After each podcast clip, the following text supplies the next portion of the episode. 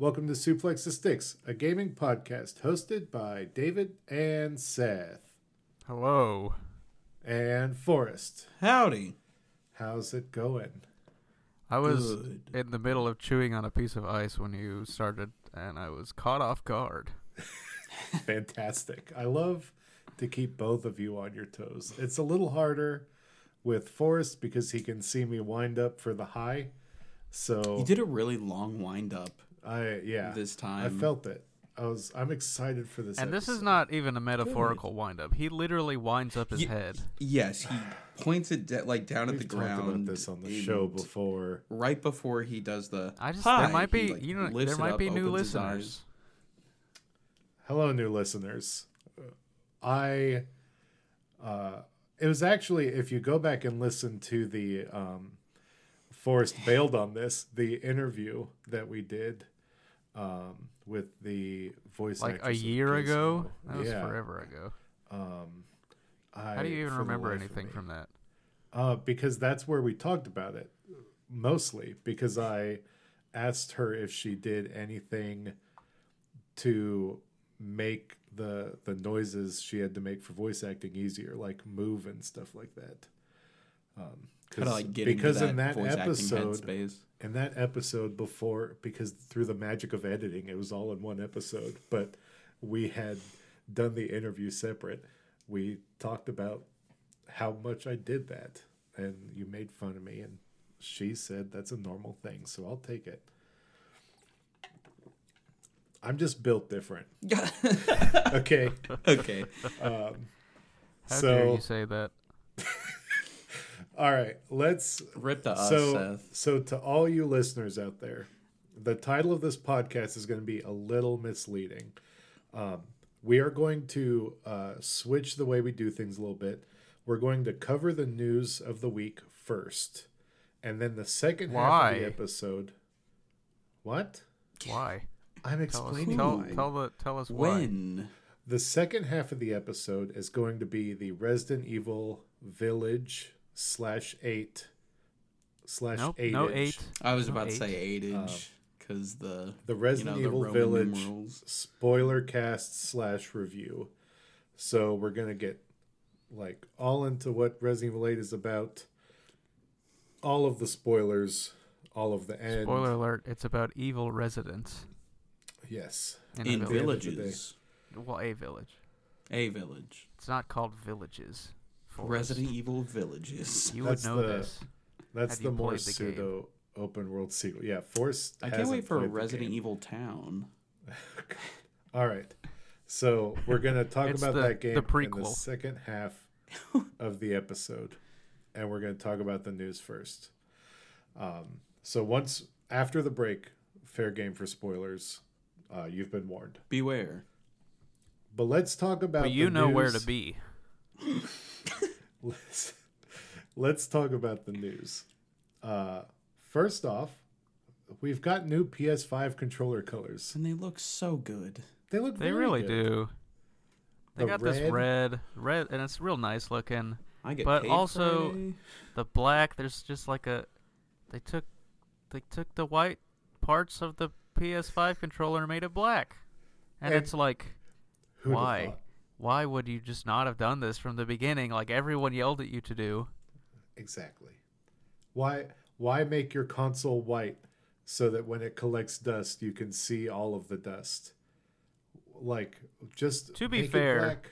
make it black. Uh, my Xbox controller is white, so I don't have a, really a problem with white controllers. It's just that like Wait. How is your Xbox controller white? Uh because it is. That's how they made it. Did you you have a Series X? Did it not Uh, it came with a black controller. Yes, but I'm still using my old controller that I used on my Xbox One Why? because it's this- cool looking. The Okay, same all right, model, all right. isn't it? I mean, it doesn't have a screen cap button. And Oh. the, there's a little bit there's a size difference between the two. Yeah, it's fair. It's not big, but it is. There's a There difference. is one, yeah. I forgot about that. Um, but yeah, turns out when you uh, you know when you make new colors, they look good sometimes. Yeah. And that red is real good. So good. And really, Yeah. the real culprit culprit here on the white PS5 controller is that it's not all white. Like parts of it are Right. black, And that's that's what makes it look weird. Yeah. It, it and it's still good. like that on with the red controller. But I think the the red just kind of looks better. Red and black as a combination works a lot. Like they blend in a lot easier together, though. Red, the blood of angry men. Black, the dark of ages past. Now I have to buy this controller. Uh, Dang it. Can't wait for Seth to buy that during the break. Yeah. Um, uh, yeah. As Seth so eloquently put it, um, it's now turning into a Les Mis style show. Uh, and He yeah. set it to the cadence of um, the freaking doe, a deer, a No, he female said- No, I didn't. Ray, a drop of golden sun. Don't So what colors do you want to like my the mouth. rhythm. Hmm. What colors do you want to see next? Ah, next. I don't know. Like I'm pretty. I would like a blue. Because the answer is a good, strong cobalt, Yes. like a dark blue. yes. To match The that, the red. like that dark red. Mm, I'll I'll buy them. I don't normally buy new controllers unless if it's like a necessity, but I would buy those I would like a translucent purple. Mm. The, always. per- the perfect controller color. the perfect There's- one. really, You can't get better You than that. can't That go is wrong. the top. it's Or that is the spice top of the color. food chain. What is spice color? Look it up. It's Isn't that orange? It- yeah. It was what one I'm of thinking. Yeah. it. It was along with Indigo, one of uh Yeah, That's the Nintendo's orange color GameCube names. controller. yes, yeah. Yeah. but it wasn't okay, that- orange. It was spice. Spice, spice. color. That Forrest is getting a lot of makeup palette Yeah. colors right now. thanks, Um, bud. so yeah, spice would be good. Uh, translucent purple, cobalt. Um, because the thing is, it's got to go with that black. I know. Because they're not going to budge on that, Yeah. and that's really Clearly. Uh, you think we'll ever get a controller where that part is a change color? I guess not because the Mm. no, it never happened for the, the PS5 like PS4. has always has that uh whatever the the black stripe down the middle. Yeah. Yeah. it never happened for the PS4 because it had the the bottom half of the controller was always black. Um, no, True. wait, no, I had that light blue and purple one. It was light Yeah, blue yeah, on they top made- and they purple made- on but- the bottom. Huh. That's they made a bunch of different two tone uh, PS4 controllers. Maybe we'll get two tone ones, but I not anytime soon. There's a chip shortage. Who knows? Yeah. Um, what I would love to see, uh, even if the controller is a little heavier, um, you know, A rumble maybe, pack? maybe one that doesn't die in three hours when you're playing a game that uses all of its functionality. Wouldn't that be so nice? Um, I know we're talking about color here, but you know, throw let's some. let's talk about battery under the hood a little. Yeah. You know. But man, it's really cool to feel those raindrops in Returnal, but it is not really cool to get a notification two hours into a session that your controller battery's low. Yeah. So, um, yeah, controller colors. We care about them here, and I don't know if you should at home, but I I think the Yeah. easiest way to remedy that is instead of if you felt the raindrops in the triggers, the PS5 came with a squirt gun that Mm, would Full shoot immersion, water at you. Yeah, I Well, it'd have to shoot water above you so that it could rain Yeah, yeah, yeah, down. of course. yeah, but yeah. at it would it's it would still be at you, like in your direction. Yeah, yeah. I, I'll go for that. At this point, the thing was five hundred dollars. It could maybe missed me if it's raining in the game. Um, but let's let's move on and talk about. Uh, I don't know if you watched this, Seth. We we talked about it at length in the Discord. Um, Mario Golf Super Rush had a five minute showcase trailer. It was basically a mini direct for Mario Golf. All right, it was a Um, trailer. It was a long trailer. It was like five and a half minutes, That's I mean that's not that long. and they went through all the characters and their abilities. That's they pretty went long for a game modes. trailer that's not like a story Yeah, thing. I mean it was long. It wasn't a mini. I'm just direct, you're saying, right, let's- it was a long trailer. it was a feature. Calm down on calling everything a direct. Okay, I agree. It was a feature on Mario Golf Super Rush. Uh, i it feels wrong to call it a trailer because the trailer is like two to three minutes to me. Like this was like five and a half minutes of solid information. Um, sixteen characters, including Chargin' Chuck and King Bobomb. Love a football player as a golfer. I, I, I think that's actually a great choice for a character because he is explicitly a football creature. Makes it funny. A football creature. Have you seen his special what he move, is. Seth? Yeah, he He breaks up the thing and rules. chucks it.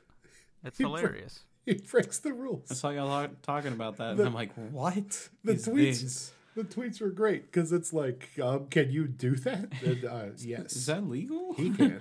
he can. Um, He's built different. Yeah, I he's think that uh, when when we're talking about that rush mode, the the rules all all bets are off. yeah, that's true. Um, you know, we ever since that and also it's called a out- I believe it's called a hand wedge is how you, how you what you make that shot with. the hand wedge. Um, ever since I've told my boss about that mode, uh, he's been joking that we should actually play golf like that. Yeah. Just four people tee off at the same time and just It would be really That'd fun. s- That yeah, it would that also it would be me want to play exhausting by the end of It would, Oh yeah. the second hole, if not the first. because you're just running. Because every you're teamed up two people It's to a cardio, cart, baby. So you can't like yeah. Um, and also the- also the, dangers that you're like if not encouraged to, you're definitely in danger of getting hit with a golf ball. oh yeah, and they're not soft. So, uh, and I would argue, and I would say that hitting, I think eventually you would come to the conclusion that the best strategy is just to hit other people with your golf ball. Maybe Yeah, that'd be Yeah. pretty funny though. that's a concussion. that's that's a. if you Yeah, just a- a- aim for the chest, you know. yeah, Yeah, yeah, hit him in the that's a- gut oof, or in I the still butt Don't, still don't want that. or the Don't leg. want that at all. The- Uh, the with my luck, it would hit me directly in my kneecap. It would The be nipple. It'd take you down. Hit him in the I'd nipple. Um, but also they announced a battle golf mode, which looked really cool. It's a multiplayer mode that's similar to the the the Super Rush mode or whatever, the speed golf mode, but it's first person to score th- three holes uh, wins, and you're on like a plane. You're on a map with like nine different holes, and you've got to knock three in before the other people, and you can attack them and stuff. It looks really cool, but it uh, looks like abject chaos. um, I don't know. If, As everything else in this game Right. does, apparently. uh, the my biggest issue with this game still is that your character in the story mode is a me player, and Yeah, it's real disappointing. I don't like that at all. But you learn golf from a shady hooded Koopa, so uh, that's kind of cool. Uh, did you see that, Seth? Um, I'm not sure. I I don't think so. Oh, Like you I talk- I played the trailer, but I was only sort of half watching it. yeah, you you go and talk to this hooded Koopa, like he's in a robe, looking like an Organization 13 member. Ooh, um, yeah, but it's a It brown teaches robe. you the way so it's the so it's Ansem's robe, not an Organization 13 robe, because it's There is brown. a difference. Uh, yeah. But yeah, Mario Golf, June 25th. It's going to be game of the year probably for me. What if it was all part of Ansem's plan, Xehanort's plan, You know. Yeah, of course. to disguise himself as a as a Uh, Koopa. freaking Koopa? he's called Mario Golf O game. Opoxac. Yeah. Fuck's sake. Um, let's. So, uh, Jeff Grubb, famously known with the Summer Games Miss, uh, he reported that he has strong, reliable information and uh, a lot of outlets have picked up on this, uh, saying they've heard the same thing and reporting on his reporting uh, that Starfield is going to be an Xbox and PC exclusive. Hmm. W- You know, we're seeing the fruits of that partnership quick. Yeah, it really. It sounded like, like they made it seem like it was going to be longer, I guess, before that a- the actual exclusivity would kick in. But it seems r- instead they're like, nope. Starfield, uh, that's just us. Sorry, guys. Yeah, they pulled the trigger on it real quick. And maybe this is like a selective thing between all the different projects that's going on with Bethesda right now, but this is the only one that we have like a solid word of, you know? Even though this game's probably still like three years away at the least. The it's supposedly way it's closer than that. Oh, they Microsoft is it like, was hey, speed it that up. supposedly was supposed to be this year and then it's getting delayed it internally like there's no official Yeah. like announcement about it, but it was supposed to be this year and then it seems like it's going to be Next. middle early next year Hmm. seemingly that's that's what i saw online That's a lot sooner than I was expecting. um now jason schreier had been saying that don't expect it this year but Grubb had been saying no my people have been saying that you know but you know you know how that goes Yeah. um it's all about the leakers and what they know uh God bless them. but starfield being exclusive is big That is. do you do you think that um do you think that this means more Bethesda games are going to do that if it if it's showing up this early I mean, this realistically, Starfield was the only one that wasn't going to be exclusive because it was the next one that was coming out. Yeah so you think that they're going to I mean I I hesitate I I just think there's too much money on the table but do you you think there would they would lock the next Elder Scrolls as exclusive I Uh, don't think so. I think it makes sense with a new IP like Starfield to cut that straight to exclusivity and then maybe keep the other franchises more open. I don't know. I mean, when the when they made the announcement of acquiring Bethesda, like they they said it seemed that in the near term they were open to like continuing the plans that had already been made about releasing on other consoles, but long term this meant that these games were going to be exclusive to Microsoft. Um so, I mean, I don't know. I did I don't see what the benefit of them releasing the next Elder Scrolls on PlayStation would be for them. yeah I agree with that But of course, it is probably we're looking like three, four years down the line, um, and so it's possible plans could change in that time. Yeah. yeah of course But I would say today there's a better chance that Elder Scrolls Six is on the next Switch than it is on the PlayStation. You know, you joke about that, but there was a uh, since we're slightly talking about Xbox and like stuff like that, there was a lengthy redaction from a Nintendo higher up that testified in the Epic Apple thing, and it was about bringing Game Pass to other things besides Xbox and PC, Hmm. And it was a quite the lengthy redaction. uh, That entire part of the Yeah, the it was a report is long just- block. yeah. I still think that's happening. Oh yeah, Oh, there yeah, were of course it there were is. Or else it too wouldn't many reports redacted. about it. There were There's- too many reports about it being a thing for it to not have been a thing at some point. Yeah, it's definitely going to happen. It's just a matter of when and how. I'm sure that's what all was behind that big redaction was, you know, hey, we've talked about it. We're, with Microsoft and this year in the winter months. Like So- it just has the whole, all the details of it. It's like, oh, we gotta we gotta scratch that out. We gotta wipe that out. man, if you're not following, uh, follow Rebekah Valentine on Twitter. Uh, sh- she's posting a bunch of the stuff about that Epic versus Apple, and there is still a ton of good uh, content coming out from that. it's it's good.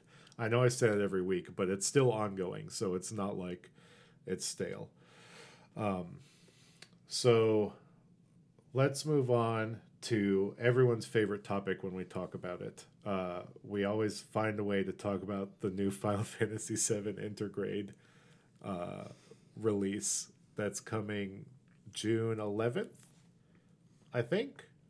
I think. I think so. Um, We always find a spot for it here on the right. show. They are adding Rama section. as a s- as a summon. Am I saying that right, Seth? I'm not sure. I always how I pronounce it it. Rama, but I think it might actually be Ramuh. Ooh. That would make I was sense. actually I was actually going to bring this up tonight because I was curious. Because I I mean I also thought it was Rama, but I think it might be Ramuh because like the yeah like looking at I'm trying to see because I don't like I don't actually read Japanese, but the um on the Final Fantasy wiki the kind of transliteration of the Japanese name is Ramuh, All right. also known Ramuh as it is. Indra. Hmm. That's a cooler name, Yeah. in my opinion. Ramuh seems like almost. Egyptian. I was gonna say more like Norse. Yeah. Well, Uh, yep, it's pronounced Ramuh. hmm. Who It is just makes me think of Yamu. That's what, like the what what you know what it sounds like. Your move sounds like in the Yu-Gi-Oh intro. Ramuh, your Ramuh. man. Ramuh. yeah. It's time.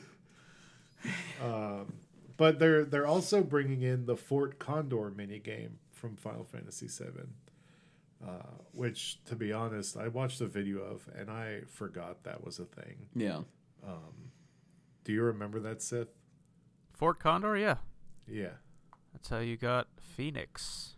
Also, they said that if you complete all the levels and you beat the Grandmaster, you get uh, exclusive material. So I bet Phoenix is also going to be in this game. Yeah, probably. That'd be sick. Um, I'm gonna replay this whole game. It's gonna be great. uh, it's gonna be so good. And yeah, I I'm very excited. So I it comes out June 10th. I looked it up. Um, definitely going to be replaying it um, because I'm such a fan of. I'm yeah. Yeah. I'm stupid. Um, all right, let's let's move on. A couple of more things. Uh, GTA 5's big remaster that actually Sony felt worthy enough to show during their PS5 showcase It's a curtain jerk with it. is coming uh, out November in November. So GTA 5 is going to print Rockstar more money. I And- totally forgot that they showed that. Really? Yeah. I I think about it almost every time I look at my PS5. So the reason Unfortunately. the reason I thought the reason I remembered about it uh, was not only because of the article, but the other day I saw a tweet saying like, "Hey, do you guys remember how weird that PlayStation showcase was for the console?" And I was like, "I didn't. I don't remember it being weird, but I do remember it not being great." So I watched Seth the Waypoint watch like they did a watch along where they did commentary during it, and I watched them like, "Oh yeah, this is actually weird. This was." And the fact that they opened with this is not great. Um, yeah, and they had to have a disclaimer like everything from here on out is shown on a PS5, and yeah, um, yeah, GTA 5 getting their big remaster coming out in November. Um, so GTA 6 honestly is probably like three or four years away. At this point, yeah. Uh, More than I- that. More than that, you think? Yes. I think All right. that they're going to keep extending the life of GTA 5 as long as possible. Yeah, I think you're right too. I, I Yeah. think you're right. Because they're no they, signs of slowing down. they keep making so much money. They make Fortnite level money with GTA 5 online. If you people would stop playing GTA online, you people. I don't know if there's anyone in our Discord that plays GTA online. Tell me because I we've talked about it before. Tell me if you play it because I I need to know why. There's people that do RP servers yeah. where they do fast food jobs and stuff, and that's like their passion. They're like, I just got to go to work and GTA Five. it's crazy. Just play. Second Life. and might as well at this point. You can only have like twelve people in one online match in GTA Five. It's not. You can't have like a bunch of people uh, in the same world. It's not. It's not more than like twelve. Are we sure about that? yeah, that? I'm pretty sure. Because I feel like when I played it back on like the 360, it was I would a bet. fair amount. look it up while we're wa- talking. Um, so my constant uh, war against Neil Druckmann continues uh, because Team Cherry announced the other day that there will be no Hollow Knight Silksong news at E3. I'm hoping this is a joke and that there will be an announcement the day after E3 or something, please. Or maybe. And, or maybe. Never mind. I won't say it. no, no, no, say it. What if it's canceled? N- No, no. Don't do that. Uh, you told me to say say it. I wasn't going to. I was thinking maybe since Geoff Keighley decided to do his summer whatever thing again That's On what you're June Featuring holding 10th. Weezer.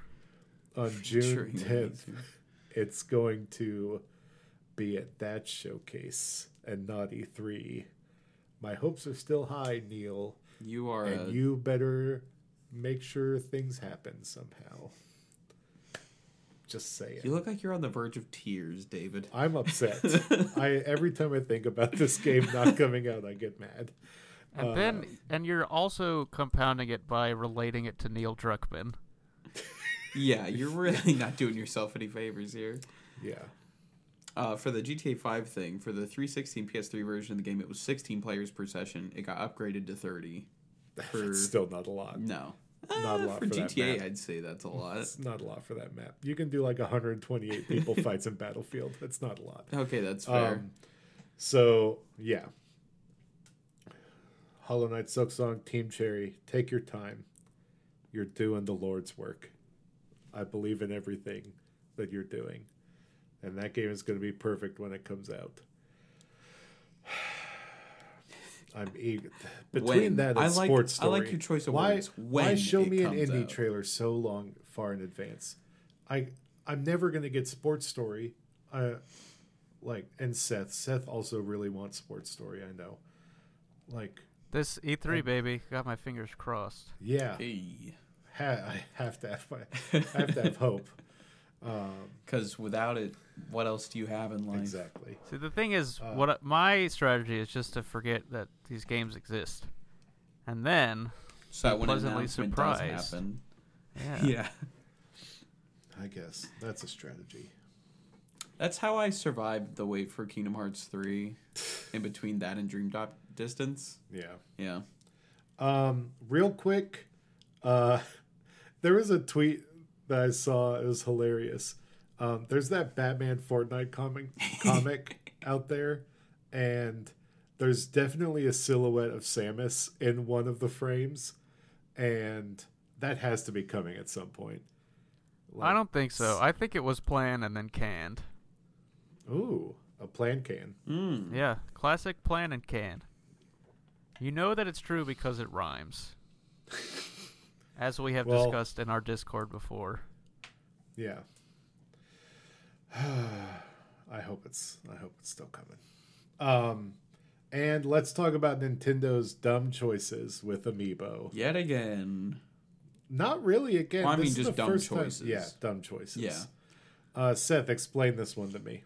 Yeah, so I th- today they announced a, frankly, a rather cool amiibo of Zelda and a Loftwing, um, from the upcoming. I guess it's from Skyward Sword and for the upcoming remaster of it. Um, it seems like it'll be a slightly larger than regular amiibo. Um, but using it in game unlocks the ability to basically you can you can tap it and anywhere you are on the map you'll fly up into the sky and be on the Loftwing, which was I guess sort of the overworld of Skyward Sword.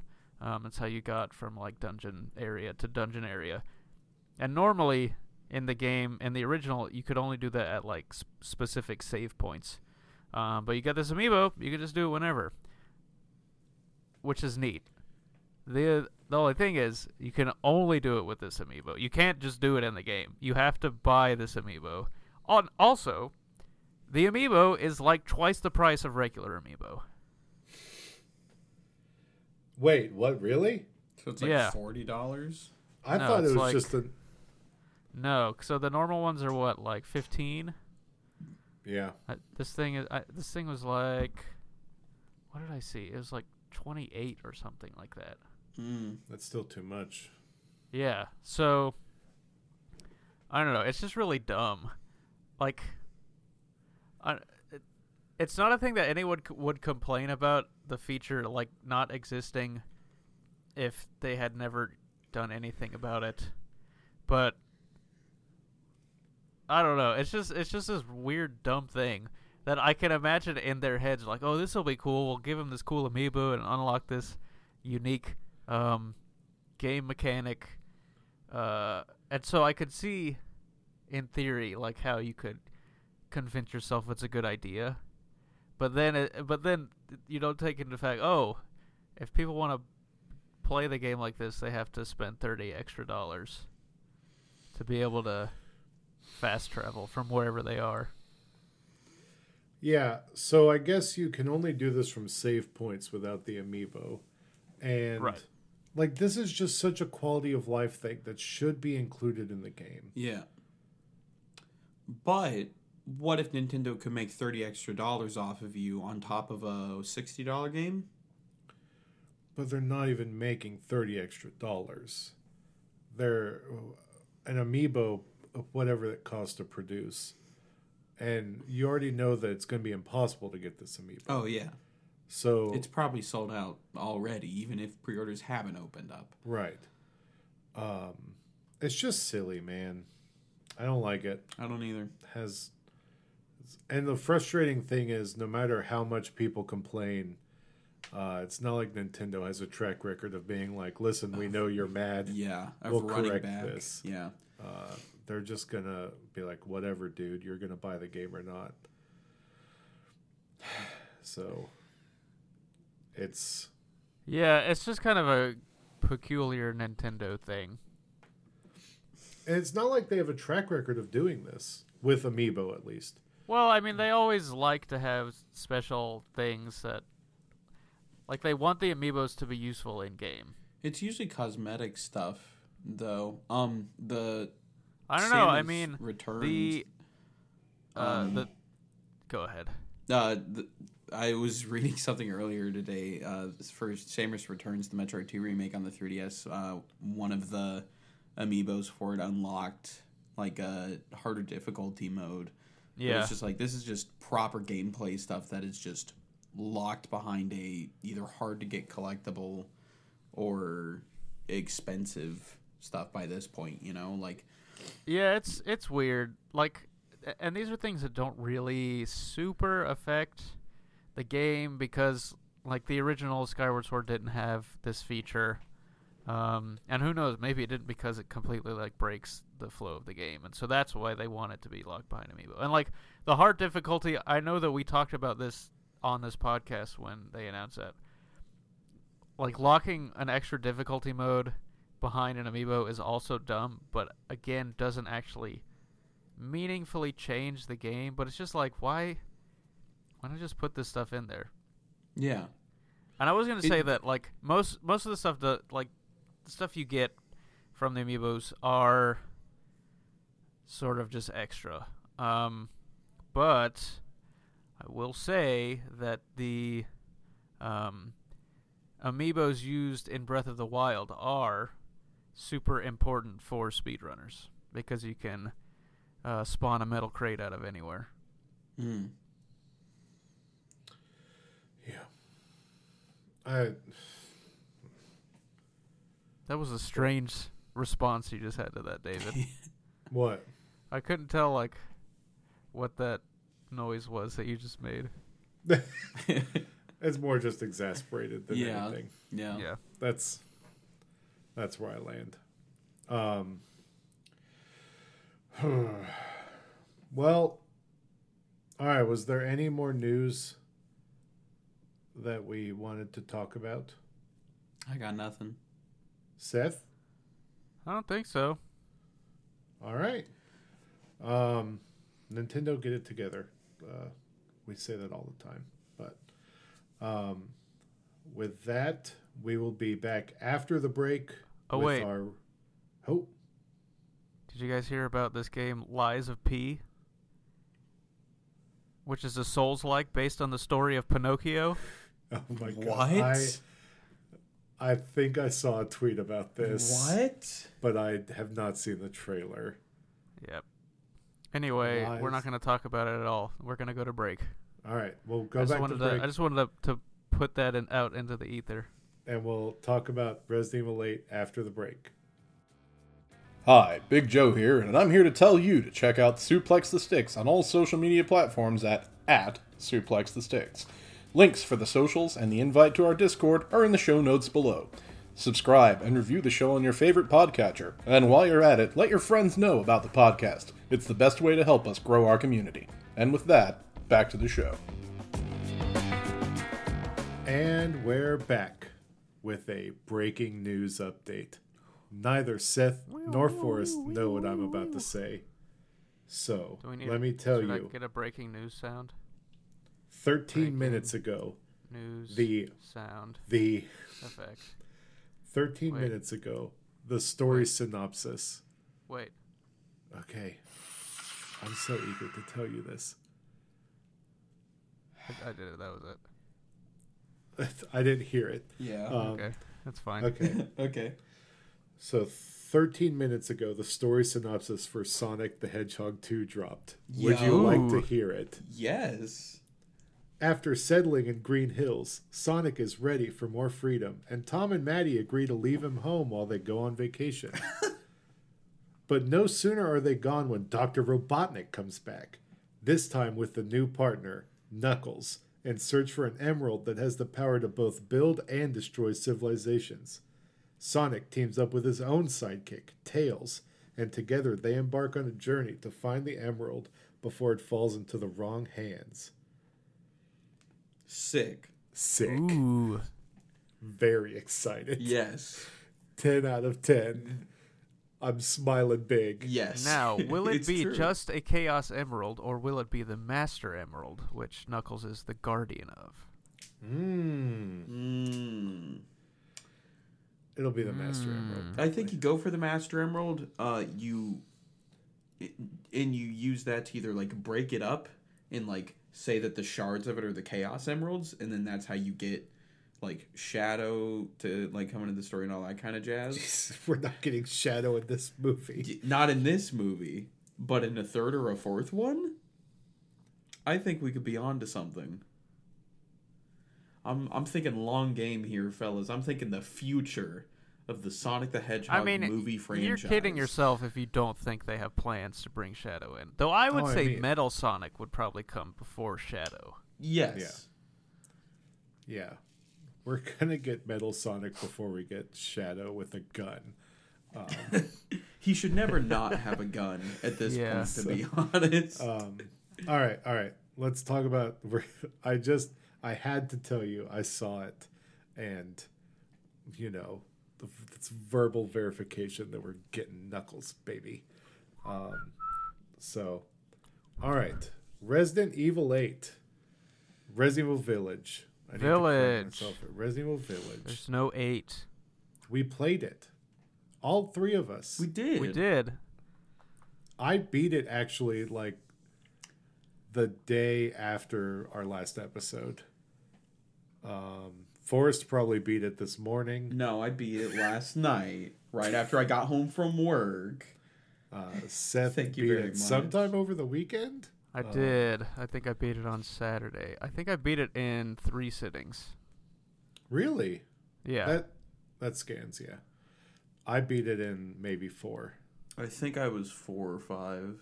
It's it's not a long game. No. My my Nope. my time was at ten hours and thirteen minutes. Mine was nine thirty four. Mine was right about there, maybe like ten something. Uh, I did everything I could. I got all the treasures. Um, I did all of the man, the cool uh, what what are they called? The labyrinth puzzles. Yeah, the labyrinth puzzles. I did all of those, and um, I you know I went to all the wells and hunted as much of the animals as I could. same. And I didn't do all the treasures. Um, really. yeah, and there was one cave that like there's a puzzle in there that apparently has important story information, but it's like optional. Um, and I went into it. I heard a loud noise, and I immediately turned around and left. I wonder which Interesting. one. scared. I wonder which one that is. Oh, I know which one it is. You you didn't go in that cave? No, I was scared. I, I I took a recording of it. I'll post it on Twitter later. So okay, so there is an optional cave. Uh Seth, did you go in the cave where you see the roots? You have to g- get there by the boat, like Yeah. via boat. Yeah. Yeah. You Yeah. didn't go in that cave I went at in that cave, heard a loud noise, immediately turned around. I said, Joke "No, I'm on not you, doing there this." was nothing in there. There was some loot. There's some ammo and Well, stuff. yeah, and then after you get the loot, a bunch of werewolves attack you, or excuse me, Lycans. Lycans. As they are. They're and not werewolves. gentlemen. Lycans and gentlemen. You know, I want to talk about that line because it seems to imply that all of the Lycans are female, Yeah, that, which doesn't initially track, except when you get to uh, the vampire mommy's house. She apparently only brings in females to feed on, uh, or women, I should say yeah. uh, female humans. Uh, so I don't know. I like I couldn't tell if that like in hindsight was that just a dumb line because Heisenberg is dumb, or He's was it great. actually? Yeah. Well, well We'll all get right, there. we- We'll let's- get yeah. there. Um, so yeah, Uh. that cave talks. That's where you get the first idea that it's the mold that's causing all of this, Yeah. not just more supernatural stuff. Yeah. So- that's what one of my friends was telling me about Yeah, yeah. earlier today. Uh, that that is a cool area and a cool visual that you just completely missed. I missed it. yeah, that's fine. I was So- scared. Um, let let's so the opening of this game, uh, you are coddling a child. You know me and my love of sad dad games. I think games. I think before we go through like the game piece by piece, let's just get like what is everyone's kind of general thoughts about the game? I, uh, I don't want to be so negative so fast. No, I'll do this. go go ahead, Forrest. We'll let Uh, you go. I like I like the game as its own separate thing, but as a continuation of Resident Evil 7, I think it does a horrible disservice um, in continuing anything from that game, especially tone wise and like gameplay wise. Like, I enjoy a good action game every now and again. That's not really what I was hoping from as a sequel to Resident Evil 7. Yeah, I was wanting. Uh, there's a specific section of the game, the the dollhouse area, where Yeah. I felt like that was such a strong, well built area of the game, and even the Lady Dimitrescu, Lady D, that area, uh, I thought those two areas were so good, and then the game sort of falls like my It becomes two Resident Evil 4, 5, be- and 6. it becomes an action game. Yes. um, and yeah, I I ended up kind of lukewarm on it. I'm actually, as someone who stopped caring about Resident Evil after Resident Evil Three, um, I'm actually like, you know, I'm interested to see where they go with everything. But Yeah. I I kind of I don't regret playing it, but it definitely was like, man, this was not not a worthy successor to Seven, in my opinion. Uh, Hmm. What do you think, Seth? I really enjoyed the game. Honestly, Really? it was. It's. It it's an insane game. It makes Yeah. no sense. Like, but from the beginning, they kind of they throw literally everything at you, and you're just like, all right, I'm in it. Uh, and then it kind of chills out. Um, but it was just so like it was just so over the top, and I, um, I think there was enough. Th- there were enough of the kind of stuff that felt like the really good parts from Resident Evil Seven. Um, in between the stuff that I thought maybe wasn't as good. Um, but yeah, I, I I had a I had a great time playing it. Uh, I played a large portion of the game intoxicated, which was fun. um, also, really really kind of takes some of the uh, the scare out of out of it. Uh, I which- promise there isn't much in it after the first half. Yeah, Yeah, after yeah, the it's first two area, you're Um, but even like the you know just things jumping out of uh, around corners or you're just getting attacked by wolves all of a sudden, it's like I was just sort of in in uh, anyway. It was fun. Um, I don't think I think that there was definitely rough parts. Um, but just like the strength of the characters, uh, and the voice acting and like the the scene setting it's just it's really a visually s- impressive game like Yeah. it kind of sort of falls apart by the end but i don't know i think i was just having such a good time like by the end i was just sort of along for the ride and i was like all right let's do this crazy stuff and i was just like yeah keep keep giving me all the more insane details just throw them all at me i'm i'm i'm here for it I did I- really like the lore and exposition dumps. I'm Yeah. a sucker for those, like all the background stuff that happens They in were a Resident great. Evil game. and they were also hilarious because they didn't n- none of it needed to be part of this game um like you could take all of the stuff connecting it to the greater resident evil franchise out and it would be the same game um yeah, pretty much. You could put it in another Resident Evil game and it would function probably better. I yeah and I as a person who only played 7 and only had sort of like a brief knowledge like i understand what umbrella is but i don't know any of the characters names outside of like albert wesker um The coolest dude. yeah He like, wears his shades indoors. and I only I only know that at because he was in Marvel vs. Capcom. yeah. Um, so like that stuff, I, it was it was like amusing for me, but I was like, all right, whatever. I'm sure that this person is important, and this thing that I'm reading has a lot of lore implications. Um, but I'm just I'm just here f- for the ride.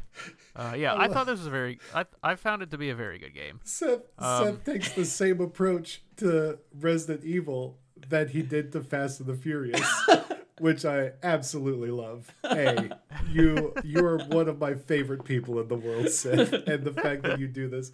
But I did see I saw tweets over the past like week where it was like this game solidified that Resident Evil is the Fast and Furious of video games. yes. Like it's it just Yeah, it just it fits to whatever they want the characters and story to do. exactly. It's like, it could oh, be uh, do we want this to be a medieval setting? Well, here's some medieval bioweapons. and here's a Uh. guy, Ethan Winters. I loved how everyone was always saying his full name. his full name. They always says full name. How did you like how much Ethan talked in this game? I mean, Seth. it was I, I yes and know. no. It was really dumb, but also, Yes. but I, I can appreciate like. At, at first, I was skeptical. I was like, "All right, dude, you should be used to this. Like, you just did all this stuff." But that, I guess that was. But he eventually he just is just is like rolling with the punches, and he's you know talking back to all these monsters. He thinks he's so cool. He does think he's the coolest. he's so he's the worst. He's so dumb. It- like I mean, I don't think he thinks he's cool. I, I think that he's do you just hear what he like says? No, I think he's just like so tired. Like he's just so fed up with all of this supernatural crap happening around him that he he can't. He he's just like r- choosing not to deal with it. Except he Like, perpetually in a always normal way. chooses to deal with it because he the keeps other- putting himself further and further and further into these situations. There is, we will get, we will talk about it later, but there, he is given an out.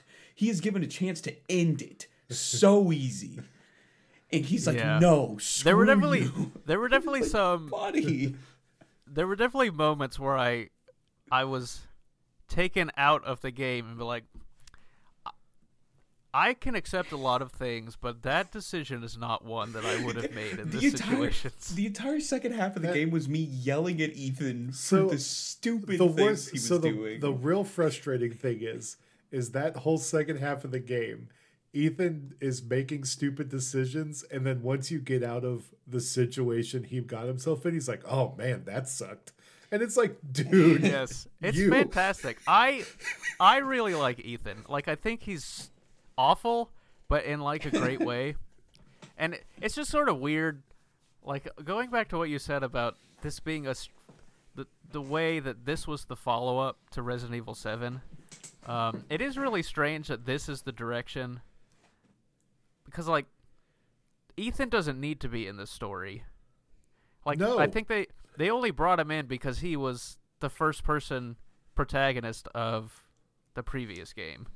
Um cuz like in the last one you had uh, you could at least understand his motivation like he's going to save his wife that he ha- that has been missing. Um and but in this one it's just like this is so I don't why is he in this situation?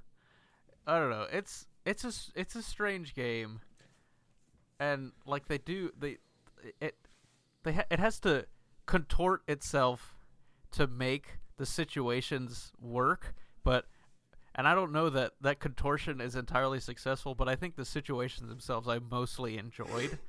Um, so I don't know, it's bizarre but This yeah, game. I liked it. I, you know, I I want everyone to know listening that I the only person I've talked to about the game has been Forrest. uh, of- that's on the show right now. So to hear Seth come out of left field with he really liked it. this is not what we This were is great. I'm I'm with it. I mean, it's a fun game. it was fun. I'm with you. I just wanted it to be spookier. Yeah, I, wanted mean, I could, be- I would have liked that. Um, I think. See, I I saw a lot online of everyone saying this game isn't scary, and so even like it, it had just ingrained. While I was playing, it was just ingrained in my mind. This game isn't scary. So even like the things that would have scared me in seven, I was just like, eh. Like Yeah. because I just decided, yeah, this is a. I'm not gonna be scared by this, and so I wasn't. Which was funny because at one point I was playing and uh, one of my roommates was in my room watching, and he he yelped a couple times and stuff. He was like, "Oh no no no no!" And I was like, yeah. "What?" It was fun. Yeah. It was the zombies coming out of the blood yeah, in the Oh, cellar. that was cool. Okay, we'll get to the cool moments. There was. Uh, I want to go back to something real quick that you said before we go to the breakdown. Uh, is that you said this is a very visually striking and beautiful game, and I think that is a true statement eighty percent of the time. Uh, there's a weird twenty percent of this game that looks like it's a PS2 game, and I don't understand. I think it's funny that you've like fixated on these things because I mostly didn't. I I will say that the game is also it's an ugly game, but like in the ways that most of the characters and villains which populate it are like really grotesque. Right? Yeah. It's Um, ugly in an impressive way. Yeah. right. no, It's I think it's it's ugly and like the the highest possible fidelity. Yeah. Yeah. Um, I agree with you. I like I said, there's some of the stuff in this game has some of the my favorite like graphics I've seen in a game. Yeah. Um, literally, there was sometimes where, as dark as the game is, and as much as that frustrated me sometimes, there was some stuff in the factory that I was just like, "Wow, this is in a video game. This is being rendered in real time." I'm walking like I was very cognizant of like what the developers had to do to make that work. Yeah. And then there's just other stuff like like rock textures being like there's just some textures being bad. And it's it's just confusing to me when those two exist in the same space.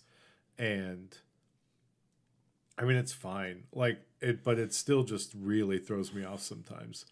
Um where i'll be running past something and i'm like hold on. That's that's not that's weird. Um so it's it is a beautiful game one of the more impressive technical showcases I've seen in uh, with the next gen. Uh, if I have to be honest, um, I I really thought Returnal was impressive. Uh, the further I've gone in that game, there is hitches. Uh, it's not perfect, but I think Resident Evil Eight is or Resident Evil Village is just stunning, absolutely stunning, mostly. Yeah. Um, but I, I want to go into some of this breakdown because this yes. is a Let's talk about is- what happens in the game. yeah because it's it ramps up boy does it uh, so you start out the game coddling a child and Your Baby wife Rose. is berating you. your wife is berating you um, and you you know your baby rose and you go to put the baby to sleep um, and Did you guys explore the house at all? Yeah. yeah I, I walked around the house Found a little the the bobblehead from the Baker Yes. house that he keeps for some reason. yeah I did not. Yes, and he questioned out loud, "Why do I keep Why do I this?" keep And it's like, Once again, why does Ethan Winters do what he does? I don't know. He's such a strange Listen, man. He doesn't even know. well, we can get to uh, like so There are my- explanations, but I don't know that they properly explain this man's personality. That's correct. No, no. Um, so yeah, the mold, um, but he's got the bobblehead. They put the baby to sleep. Um, the Ethan is sitting down to have dinner with his wife, and bullets cascade into their home. Comedically so. Uh, and then uh, Mia viscerally is murdered in front of Ethan's eyes. by Chris Redfield. By Chris Redfield. Comedically so. Remember him? Um, He was at the end of the last one. Yeah, remember Chris Redfield? He looks better The- now. I don't know because there was times in this game where he looked like a really fat character, and then times where he looked really jacked, and I don't understand what happened there. If it was just the point of view of the character or what, but it was it made me laugh a couple times. um, so then Chris Redfield proceeds to tell you that you won't understand. that is a running theme in this game. Yes, is Chris just Chris Red- Chris Ethan showing down. up. Chris showing up. Uh, demeaning Saying- Ethan and, and not, saying explaining what is waiting. happening. And leaving. You're out of your depth, Ethan. Like, that's- Which, like- like, We'll get right there. before that, Ethan talked about how he had he literally had military training after what happened in the Baker house in Resident Evil Seven. There is a like training manual, like a book in his office. Listen. that's like about military training. no amount of books can prepare you. You're not ready, and you're out of your depth.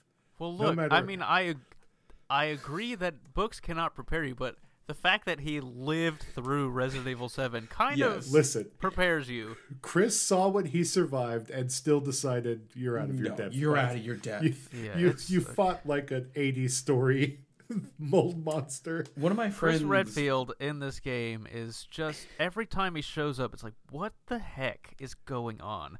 Why? Why does this exist? But He's yeah, an arbiter so of chaos. Chris uh, shoots Mia Mia in the head like seven times, Yes, and then like another seven times. I couldn't. I couldn't take it seriously. Yeah, mean, it I was could. so It was- like it was so over the top, but also like so. It was still. It's weird because like this is one of the first things they showed off, and so you knew it was happening. Um, and you knew it was at the beginning of the game if you had watched any of the footage, but it's still just. I don't know what like the tone they were going for here is, because it's it's not humorous but it's and it and it, it it leans much farther into like being grotesque, but also like it's Yeah. I guess because of already seeing it's like it's also still hard to take it that seriously, right. but it's still sort of like a little unsettling because this is this is gratuitous. Like why? And so and you don't learn why until like the last two hours of the game. Yeah. Oh, the last hour. You're being generous. it's it's the, literally like the last 45 minutes. Um Yeah, it's So- it was it's it's such and it's such a weird starting point. Like I talked about how the game throws a lot at you at the beginning, but I'm talking about after this. Like this, you're kind of like, what, what, what is this? Why is this happening? Yeah, and then it kind of goes on from there. so I do want to say uh shout out to Quack in the Discord. I was texting him about the game. The opening was very emotional and moving for him and surprising because I guess he just his mind completely forgot the part of the first trailer where Chris kills Mia. And Well, there so you go. he's I- like He So did I guess not if you- remember. I guess Right. if you hadn't, if you didn't remember that, that it would be a very striking moment. So he was like, "You didn't think that was surprising at all?" And I'm like, "No, man, that I- was trailer one." Yeah. And then I sent him the link, and he's like, "Oh, I forgot that was in that trailer." Uh, yeah. So I mean, Which it goes. May maybe they put it in because they didn't want it to be this really jarring moment, but it's strange that that would have been the very first thing that they showed, because that know, would I've- have it would have drastically altered how the beginning of the game felt had you not expected that to happen. yeah, Yeah. Plus, also, like, we know that e- just from the trailers that we did get, like, Ethan's not hunting down Chris out of, like, revenge or anything. Like, That's and he's not, another he's not even thing. hunting Chris. exactly. he's not hunting Chris at all. He's So not what- going yeah. after Chris. which I it, it is a strange thing. So that that is what happens. Like Chris kills Mia, and then the other his other agents, the soldiers, like they knock out Ethan and they take Rose and they leave. And Ethan blacks out, and you the next you wake up, you're kind of s- strewn in the snow behind the truck. Um, that something has like derailed it, and you're in the snow trying to figure out where everyone is. And he goes off and i guess his there's like a dossier they there about how they um chris was planning to move them to a different site for observation. And so i guess you the input you, ethan's input is that i gotta go find my baby daughter because my wife was just murdered and i don't want anything to happen to my baby also um, right. but it is weird that he never like outside of the very first moment where he was like, "Chris, what the hell?" Uh, after that, he never really is like, "Why did you, why did you shoot my wife?" Or has any kind of desire to enact vengeance on him. But I guess there's such a there's there's so much going on that there's not really time for him to do that. And every time you see Chris it's like, uh, Chris Five doesn't want to long. explain anyways. Like, yeah, that's true. Chris is like, I got other things going on. He's a busy man. Get out. He is a very busy man. So He's not part of the BSAA. They don't mention that in the game, but like he left the organization after six for some reason. So I don't know I what that also wanted. So yes, a I had no clue who that what that is, and b I really I talked to this the other day with uh, uh, one a mutual friend, and I was like, you know, I really thought Resident Evil Seven was this sort of like soft reboot for the entire franchise. No. And that is just not the truth. And Resident Evil Village really lays in how much it's connected to everything. Yes. And yeah. It's Seven definitely could have been a soft reboot, but then they decided to take another direction. exactly. Then they decided, you know what? Uh, let's double You know, down remember that? on the remember that connected lore. standalone game that we had that everyone loved? Let's make everything about it actually connected to all of the other Resident Evil games. Yeah. I mean, it is So- a strategy. I'm We'll good see- with it. we'll see how it I like Resident out. Evil lore. I mean, I do too for all its faults and failures. Yes, So it's not good. so you like you go through this you go through this village. You Well, you you wake up in the snow and you follow the footprints, I guess, to this kind of overlook, which brings you outside of this village. Um, did you guys Right. ever realize that Ethan and Mia were in Europe? No, I knew. I was very before- confused how they got to Europe. I knew beforehand. Yeah. So I assumed at the beginning they were in America Yes, because I that's where they lived beforehand. And then all of a sudden he wakes up in this van outside of Europe, and I'm like, I um, was, I was very confused with like that. too. what? Like, and I could understand in that moment why he was incredibly confused, because There- I was too. It may be mentioned in a thing. So when you start up the game for the first time, it gives you an option to get like a relay of events from Resident Evil 7. I think it may mention in there that they moved to Europe, but I can't well, remember That's exactly. a shame that they never said that in Resident Evil Seven, either. well, that yeah. they were going to Europe. uh, the the only Well, it was thing I after could- the training that they had. yeah. That they also did bring up. Yeah. Uh, but it, I guess you could infer the that they were in Europe, and that they were outside of a village because that the story she reads to Mia or Rose in the beginning, she says it's the village, it's a local the local tale, Tale. or whatever. I don't know. Yeah, It's I kind of want to talk about that, but also don't. Um, Yeah, 'cause we'll talk about it at the end when it makes more sense. Yeah. When we get Yeah. the second half of the story. yeah. Yeah. So, uh, uh, this game, it feels like a bunch of different, like standalone experiences stitched together, and this kind, and it's and it starts when you get to the actual the titular village, um, which is where Ethan finds himself after following, uh, the tracks in the snow, and a sudden like. Did anyone notice how it was like pitch black and then it was just daytime? Yes. right at Yes. the beginning of the game. That was weird. Yeah. Uh, and but then yeah, was you're in the forever village. daytime. Yes. And then eventually it becomes evening, like dusk. Well, apparently the game takes place over a 24-hour period. Yes. Uh, Ethan's journal has specific timestamps. I Yeah, never looked at that journal once. Oh. I so did a have few no times early on. Talking about. It's more Yeah. stupid thoughts of Ethan Winters. Just know, the guy- recapping the game. who has just this great in- internal dialogue. He, he wrote it all down for you to read. Yeah. So if you really liked his one-liners and stuff, you'll love his prose. it's just him workshopping ideas. What am I going to say am to I gonna say Magneto when I kill him? Oh, yeah. So the village. Uh, what did we think of our first experience of the village? Uh, so the was- village the the village acts as a sort of hub um not really i mean it's it's the first area that you're in and then you eventually come back to it later where it becomes kind of a hub world that you can move that you move through um I- what did you think of it the first time that you So, had I- to navigate through it I think it's. Uh, I want to talk about one specific moment that really stuck with me through almost the entire game.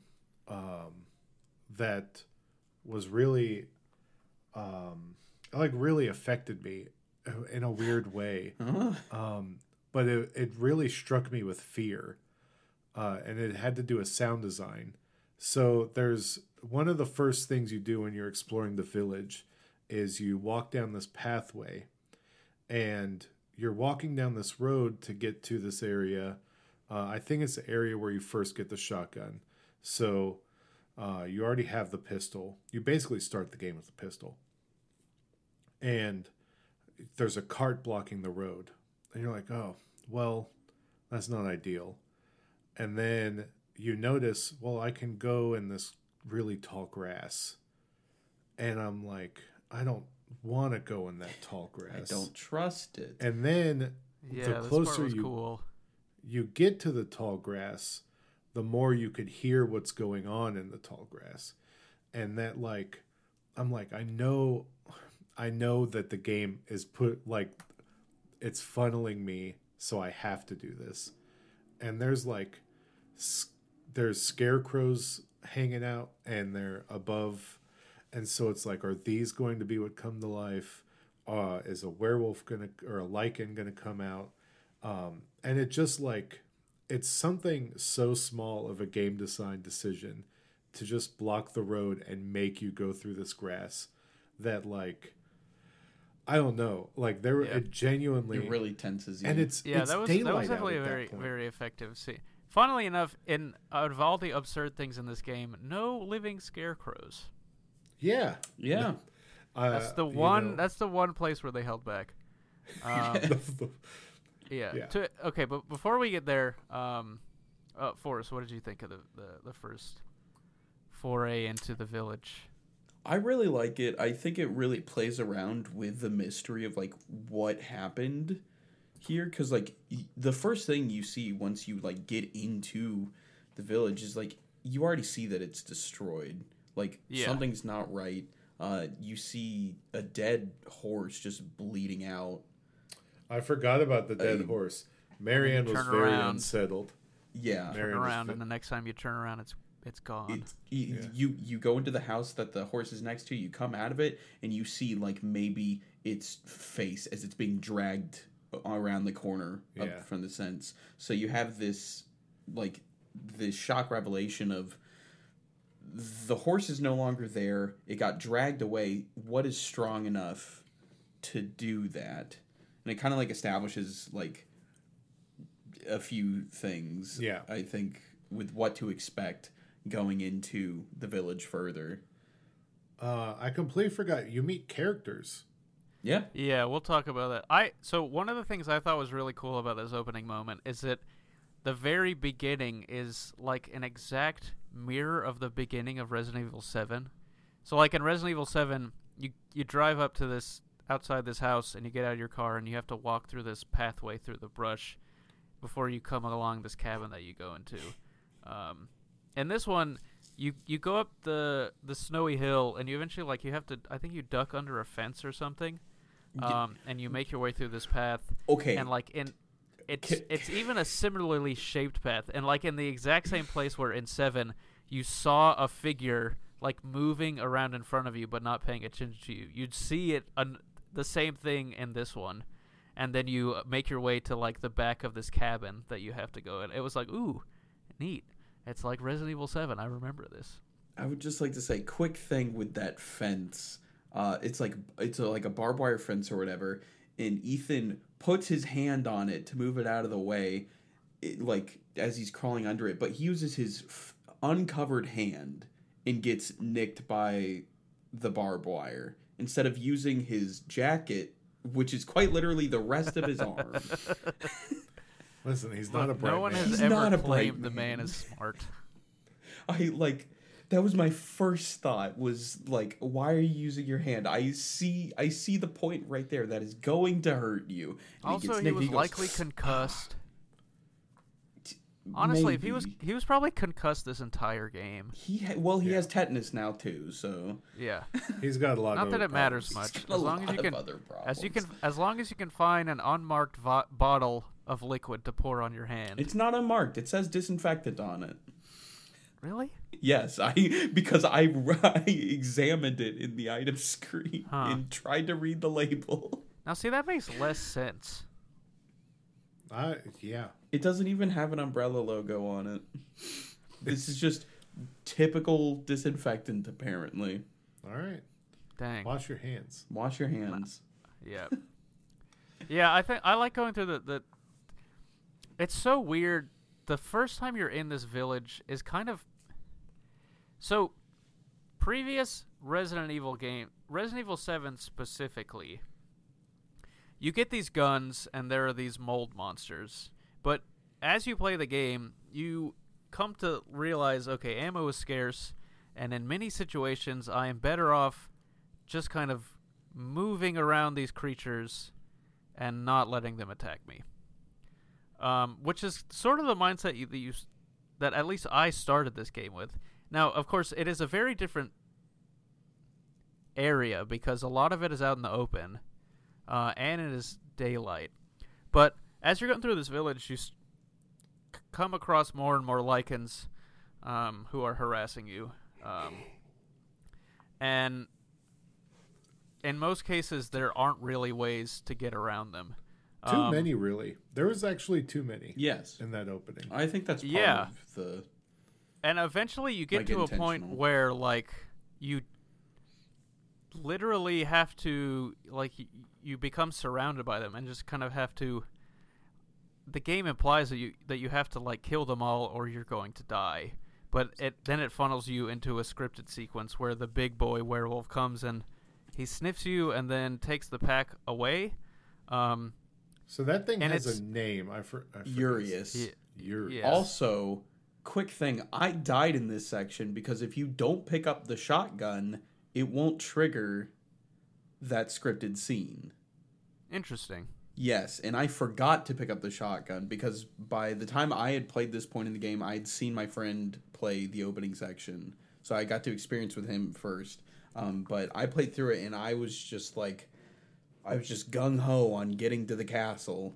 Um, that I just forgot to grab the shotgun, and I'm like, why did I die? Also, I want to note the game does not do a good job of letting you know that this is an area where maybe you are supposed to die. Yeah, And I used like every consumable I could.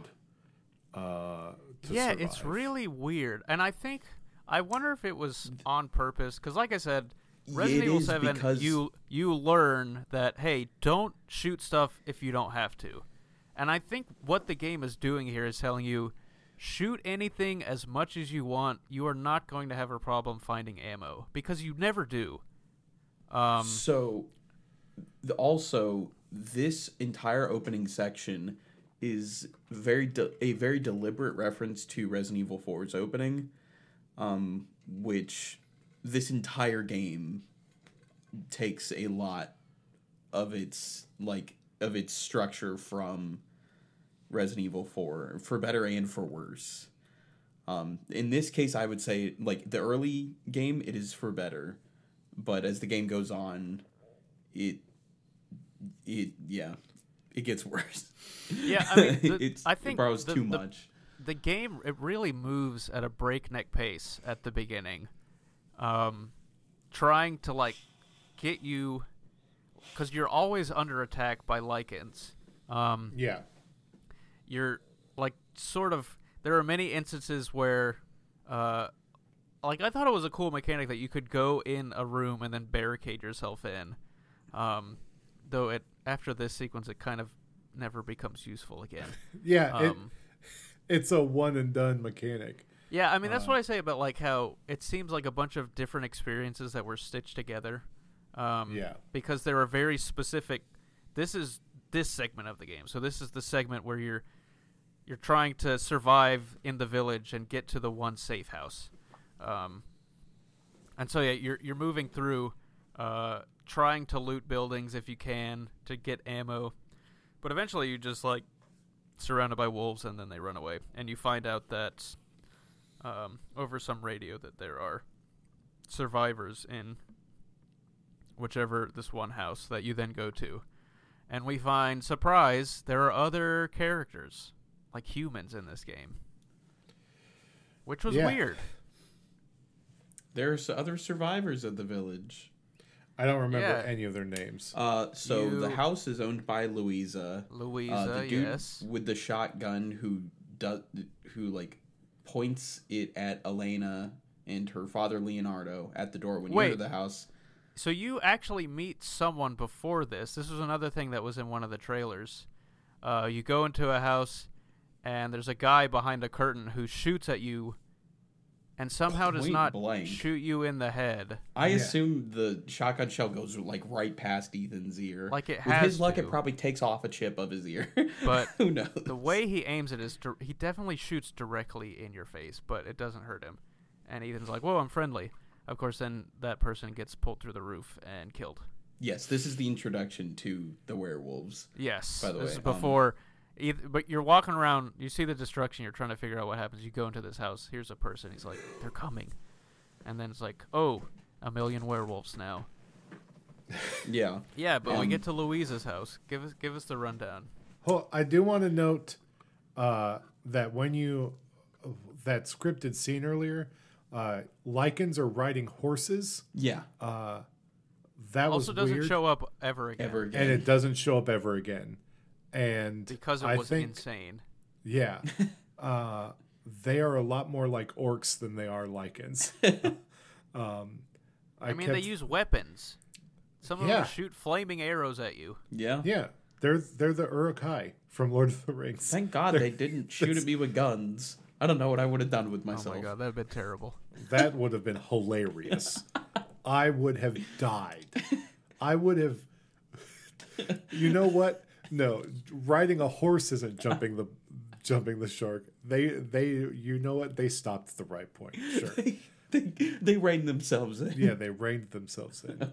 Um, so so you meet Luiza and then things go. Before before you actually get to Luiza's house, is that moment with the tall grass where there Right. are Lycans roaming, and you're like, oh, that's before Yep. Luiza's house. That yeah, right that's before. like Like right said, outside been- Luiza's house, and you can ki- you can sneak through the grass or find somewhere to to amb- or to funnel them. I thought that was re- that was a really cool se- sequence before you meet the old guy and his daughter and help them get into the house. So with that part, uh, I did not have any problems with like sneaking through the grass and getting to the gate. I didn't have problems. Like, I, I just didn't- thought I it was didn't have very scary. I didn't like. Were Lycans supposed to show up there? Did Lycans not show up for you? There's like, Like three, three? of them. If they Yeah, did, I those are- avoided them somehow. Yeah, they're they're in they're in different parts of the grass. Yeah, I Huh. I had like three of them. I play, Alright. I played this sequence twice because I replayed like the first hour of the game last night, uh, just to refresh myself for this. That's why you both remember the opening so much. Yes. I, I've like I said, I've gone through this. I've seen the opening three times now, but yeah, both times I managed to avoid Lycans in the tall grass. All right. I mean, maybe I'm just bumbling dumb Ethan, and I just, you know, I hit everything I can. Um. So Yeah. yeah, so we we go to this place. Uh, all these people are talking about how they're the only survivors, and before now, Mother, what's her name? Mother Miranda? something. Mother, Mother Teresa Miranda. had protected them, but now they're not. And it's like, mm, who's that? Um, but then the old guy that you saved turns into a werewolf and murders everyone, except his daughter, who then jumps into a fire. Uh, and then they're all dead. hold on. You you're you're skipping the crucial plot point. That Ethan and her become very buddy buddy. Ethan and her become best friends.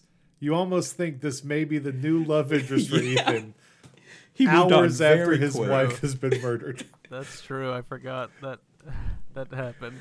and ah. and also Ethan caught in this wave of lust, completely enamored with this woman, is like, "I'm going to save you.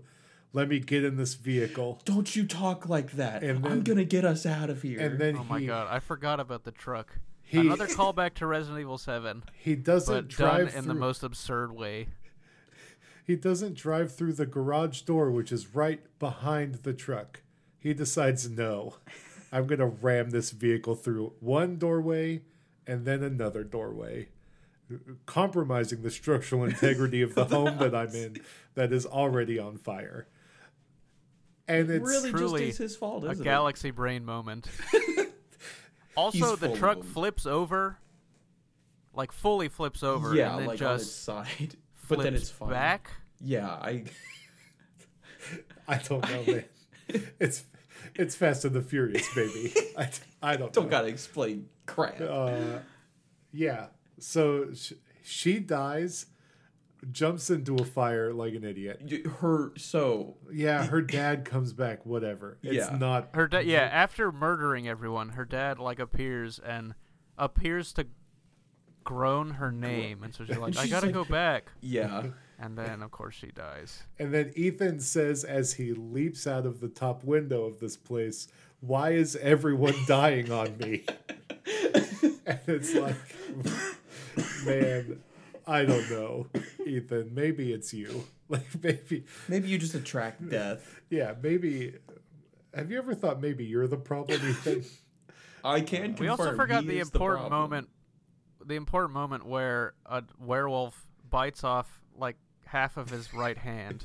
Oh yeah, Left his left. his left hand.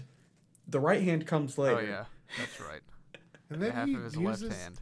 He doesn't really hold guns right later. After that, he just uses. He's a different He rests man. it on the chunk, and it's like that can't feel good. It must hurt so badly. Unless if of course again this green juice is just a one all be all fix for all pain. Yeah. So, that that wound never heals. No. It's the one Um, that doesn't heal. Yeah, amazingly, they were consistent about that. He got his hand, and I guess it's because he, c- the werewolf, like ate the hand, and so he couldn't Yeah. just reattach it. Yeah, exactly. If if he had the fingers and put them back on and then threw the juice on it, it would have reattached and regrown completely, like it did in Resident Evil Seven. At what point do we meet the crazy witch? that Uh, right after the that's after scripted that, 'cause s- it's- scene. It's Oh, right. with the wolves. Yeah, when they're like when Urias comes in and gets them all to go away, and they're and the wolves are riding the horses and stuff. Because I'm This- trying to remember what it is that gets Ethan to go to the castle. it's the it's the witch. Right. Yeah. Yeah, so we meet No. this insane witch. I think No, it's not the castle. So we've got some of this out of order. Um, yeah. That scripted scene is where uh, you get captured by. No, that's not where that happens. no, That's not where that happens. no. No. Because you go through the village and you you have to find these two pieces of a key, um, to open a gate that will allow you to cross a drawbridge. To get to the you go into castle. a kind of dungeon area where, um, Ethan flips a switch that will take him up into the castle, and that's when he gets captured. But I'm just I don't remember. Like I'm sure it's meeting the witch that uh, kind of directs you to go to the castle, but I don't quite remember. I'm pretty sure it is because Ethan like asks her like something about like Rose, his daughter, and she goes, "Rose, Oh yeah, you're you're you're the you're the father. child, you're the child's father." And it's like, all right, what do you, what's your deal, Crow Witch Lady? That lady did nothing but give Ethan some Vague somewhat hints. vague advice and, And then lock the lock the door behind him. yes. and then lock the door behind him. And he was nothing but rude about it. And it's like, man, she didn't have to do nothing for you. And she gave you, like, you know, a, a little bit. She gave you She enough. She has a great line later in the game, though. yes. She Uh, yeah, it was hilarious. Um, Um, yeah, but anyway, whatever the the thing is, we we finish the village sequence. All the people are dead except Ethan, uh, and he's like, "All right, I guess I'm going to this castle to find my daughter." Um, so as he is pulled this lever to get get the elevator to come, uh, then what do you know? Some I don't even remember. This guy appears. And he sort of talks like Nicolas Cage. I really don't even know how to describe Heisenberg's accent. It- so it's baffling. so the entire every time that he talked, I was reminded of Dante specifically from Devil May Cry Five. That's because he looks like Dante. yes, but also the way he delivers his lines, like not the voice specifically. He's but got like, like, a weird Nicolas Cage, Matthew McConaughey type. Sure, like his accent's weird, but like his inflections. f- Yeah. Like I, I closed my eyes and I was like, this is just written a line written for Dante. Like, I, and at first I didn't like Heisenberg because of this. His name's Heisenberg. Um, he's got stupid dumb glasses, and he's very Gray, rude. lo- long gray hair. And And, also, he is a master of magnetic fields. Yes. Um, He's also, got a hammer at the beginning, which he never uses. Curious, he might be in charge of the Lycans, but they don't yeah, really. that's what it that. ap- it appears to be at the beginning. Like it's like, oh, this is the werewolf guy. Uh, he's not actually. Um, it's weird. Yeah, but he captures you. He he uh encases you in metal and drags you to this secret meeting place where we see this scene where we have we have Heisenberg on the right. We got a gigantic woman, um, a creepy doll, and some kind of slug man. Um, The four lords course- of the village. Yes. Uh, I will say this: it did not immediately click that the doll and the and the fish slug were also lords of the village for me, because I remember later when leaving the castle and, and hearing that there were three oth- three others, I was like, okay, so there's that one guy, but who the heck are the other two? Uh, but no, it's the doll and the fish man. In in the church in the village, there is a like Yeah. a shrine Yeah, there's a Yeah. to them, and there's a picture of each of them Yeah, on yeah. it. I don't know. I, I just it, it was. I guess like when I saw it, I kind of blocked out the existence of those two. And it wasn't until later they're the first. like, oh, they're the first ones that characters. you see in this Yeah. meeting scene because they're right in your face. Yeah, but Um, they're not. and- But it's. I think it's because they're not people. Like one is a a talking doll, which is sort of creepy and like has a striking look. But again, it's so long until you see that see them again. Like Yeah. Heisenberg sticks out immediately. Uh, then you spend a lot of time with the giant woman, and so it's like, okay, I know these two characters. Yeah. but it's like, so long unt- from this scene to the point where you see the other two that I'm like, what? I guess I remember these. Yeah. So like while this scene is playing out, the uh, Heisenberg and Lady Dimitrescu are arguing in the background over basically who gets custody over Ethan. Um, and they're trying to make their point to Mother Which- Miranda. They never mention at any point in the game why these people care about having custody of Ethan. There's never any clarification why there was a fight over this. Yeah. Or Well, there anything. is some. I remember there's some indication that he, they need him for a ceremony. I don't know if that happens in this scene, but it definitely happens later. Um, I'm not sure. I don't think they need Ethan for a ceremony. But they, but the way they talk about him is that like they can't get rid of him just then. Mm, it's and so, because he's I don't know. probably he's the plan A and whoever else is around is the plan B or something for the So yeah, Mm. we, th- this is Because also where we Rose has first meet someone she trusts. we first meet Oh, Mother yeah. Miranda, uh, who is just a woman with six wings. Um, Dot, yeah, and it's then that uh, Heisenberg sicks all the wolves on you. He starts counting down. Ethan jumps down a hole, and And when he jumps down, like- he makes the stupidest sound ever, and it is singed in my brain. He jumps down, and he goes, "Ugh," quite literally like that. I don't remember that. I don't remember It all. that sticks out of my mind so much. Please, Uh. when you guys get the chance, like tomorrow or something, I'll go rewatch it. rewatch I thought it. this section of the game was really cool Yeah. and fun. I like yeah, it a lot. I mean, he, you're running through like a death death trap. a death dungeon. yeah. Yeah, And this is Lycans one of the few. This is one of the few moments in the game where I died. From the, uh, Really?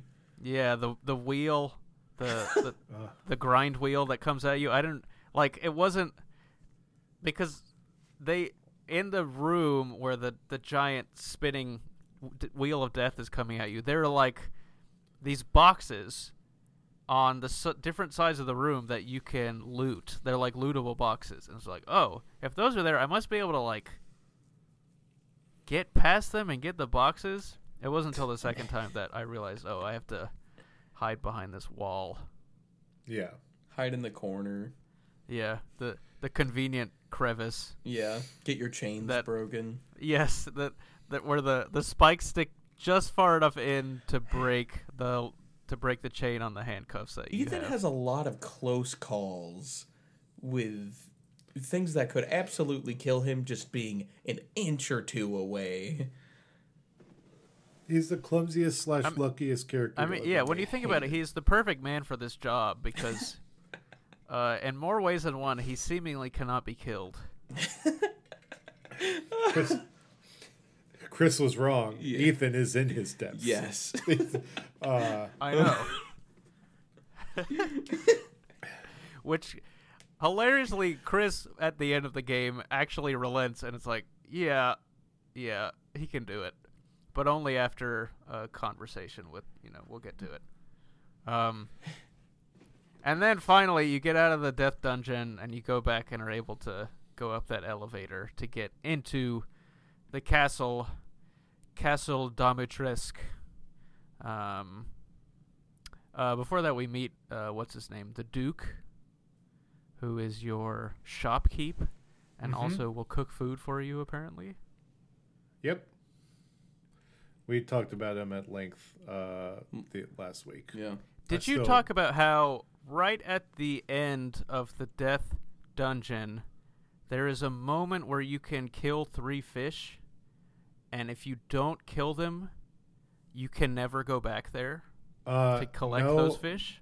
I didn't know that until I Oh. googled it later. Uh, Yeah. But no, I didn't know that there's at all. I missed out on some of the stat buffs because uh, there's two sets of fish that you cannot go back. go again. back and get, and that's one of them. Mm. And Yep. I was mad Uh, because my inventory was full and I didn't want to drop any ammo. So I was like, well, I'll just leave these fish here. I didn't even know to kill the fish because the game does nothing to tell you to start hunting animals. Yeah. Well, Um, I mean, I feel like it's natural that you it directs you into a pond with clearly visible moving objects. That I think it's just natural that you would pull your knife out and start chopping at them. That's what I did. But I didn't Sh- keep the meat. sure. Um, yeah, so the Duke, uh, one of the things he can do is cook meals using stuff that you gather from the world. Uh, but uh, it turns out that we talked to. I remember David, you were. This was one of the things you heard about about like the the animal hunting, and you're like, I don't want this to be in this game, and I was right about how it's just different items you can collect for different stat bonuses. Because once you kill those animals, they don't come back. There are a Yeah. fixed amount of animals, and there are just enough to cook all of the recipes for the stat bo- for the uh, stat boost. So if you miss these fish, you're not gonna get them all. That's Yep. actually not true. Oh, fish wise, or the fish wise maybe, but like there was I had leftover beef that I was able to sell because I found Yeah. like Same. extra beef Um, pieces. Yeah, because there there is a like an optional area with just you go into a meat locker that has a bunch of meat. Yes. Um, but yeah, at, for fish specifically, um, Fish if are you a don't if you miss rare the ones that get locked off, you don't get them again. Yep. Right. Uh, but let's So continue. Yeah, Castle. Um, so this is like, if you played the Maiden demo, you know about the the castle. You know about Lady Dimitrescu. Um, yeah, it's this is Yeah. the the part of the game which is most like Resident Evil Seven. Um, It's Yes. also the only really marketed part of the game. Uh, when they Yeah, it's really interesting. stuff. They really Um, kept the rest of the game close to the chest on the marketing. Yeah, like the amount that they marketed this this castle and the lady of the castle. I was really ex- like it seems like this is what the core of the game is going to be. But really Yeah. it's only like one I don't know, fourth of the game maybe. Um It's definitely like a I third. think I think this section is as long as the next two sections combined. Almost. Yeah, so maybe like a third of the game. Yeah. Uh, and it is it's it's subs- it is substantially bigger than the other areas of the game, and you do, but I uh hmm, Hmm? it's definitely bigger in in size and Yes. scope. Um, but it also is different from seven. Like it's kind of structurally like seven, in that here you are in this castle, and there are keys you have to collect to go into different rooms, and there are different, you know, l- l- different levels that you have to go down to, and different bosses you have to fight. Uh, so structurally, it's like it, but it, it it it's still different because it's so much more lit than anything in the Baker House was, and the areas are so much bigger um, that it doesn't. Outside of maybe a few parts, it doesn't really have the kind of claustrophobic feel um, that you got in the different areas of the Baker house. Right. But th- that's The- not to say it was worse because I I still appreciate how it's like okay, this is the Resident Evil 7. This is the the Resident Evil house section of the game. Um, and I thought it was very good. Like it was a lot of fun. Um, what did you guys think of it? Uh, I really liked the. I liked the care. I liked the puzzle solving aspect of this area. Yeah. Um, I, how many times did you run at the lanterns till you realized you needed to shoot them? Uh, well, the first lantern puzzle you can solve just by like moving them with your body. Yeah, I I did. Yeah, I didn't waste ammo on that. There was only the I The- would swing at the it with one my knife for the occasionally. the one for the optional. Uh, Yeah, you item. do have to you do have to use the gun for that. you have to use the gun for it. Um, the one where you have to light the like, it's hard to explain. There's- Which yeah, item the- do you get? You have to for like this? I may have destroy a this one. destructible wall, and then you have to shoot uh, one of the, the, the flaming lantern uh, over to it, and you can Yeah. only make it reach by shooting it with the gun. Yeah, you might have not got that item. It's a secret one in the basement. Yeah, I. So in my attempt to conserve ammo and not die and also not be scared, I ran through a lot of the basement dungeon area because there were too many enemies, and I'm like, oh no. Uh, yeah. So once funny. I was scared. once I found out that those guys were so easily knifeable, I was Oh yeah, I I That's wasn't see, afraid. I didn't I didn't knife any enemies at all. I was knifing for days Yeah. because I like I like I said I learned not, I learned pretty early on it's like all right I can just shoot whatever the heck I want because the game is either going to give me ammo, give me money to buy ammo or give me stuff to craft ammo. Um and yeah, so that I think that took a lot of I'm also maybe kind of just bad at the shooting in this game because by the end of I've- it, I had never had ammo. yeah, I'm tr- I'm tr- really I'm trying to Yes. remember I I don't recall do you guys recall if I played 7 on the higher difficulty? I can't remember. I can't Yeah, remember. I- I, I think you I- did. I think I might have, which would make sense why I fa- why I found this experience to be so different. But yeah, I, I just I blasted literally anything in my path, like, So and I always I always had ammo. I pretty I pretty much conserved ammo for the regular enemies because I like I wanted to save it for bosses because I know bosses are always ammo sinks Yeah, and I can never trust there to be enough ammo in the arena for that boss fight for me to deal with them effectively. So I would Yeah, fair. save like I would just knife the crap out of the regular enemies because there's this animation trick you can do where um so if you swing the knife twice with Ethan, uh he gets a little worn out and normally you would have to wait a few seconds for him to be able to swing again. But if you do those two swings and then you immediately tap the guard button, I told it- you this last yes, week. and you saved me. Yeah. Uh, but I don't know if Seth knows this It resets the animation. it resets that like timer or whatever or like that cooldown so you could just go back to swinging immediately so in what would uh, take like a regular player maybe like six seconds to get out four swings you can get out six to eight swings yeah.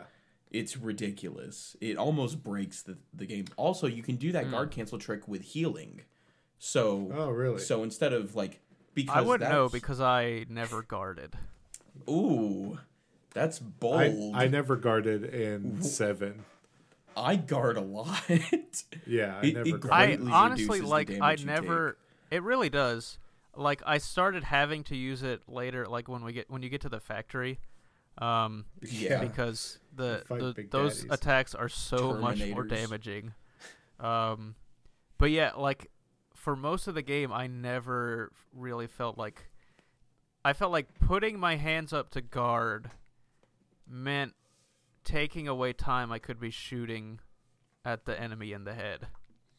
Fair enough. Sure, but sometimes you just can't get yourself out of the way of attacks in time. Yeah. But again, I also there was only a few times where I ever f- felt I was in a situation where like uh, like I think maybe once or twice, I was like, okay, I have to be very careful because if I get hit another time, I will die. For the most part, I was never really worried about health or about having med kits. Must be nice. um, so let's let's keep moving because we've got a lot of game Yeah. to get through. Yeah. So Um, the the moment you get in the castle, you are greeted by the three uh, vampire mistr- mistresses and dragged into uh, Which the he- ladies. He called them witches. He never called Yeah. them vampires. Yeah. Well, that's the thing. They aren't vampires. We all thought they were vampires uh, because they talk about wanting to drink your blood. I don't know that they're witches. They're bug people. Yeah. I would say they're um, bug witches. Well, they're not witches. What they are,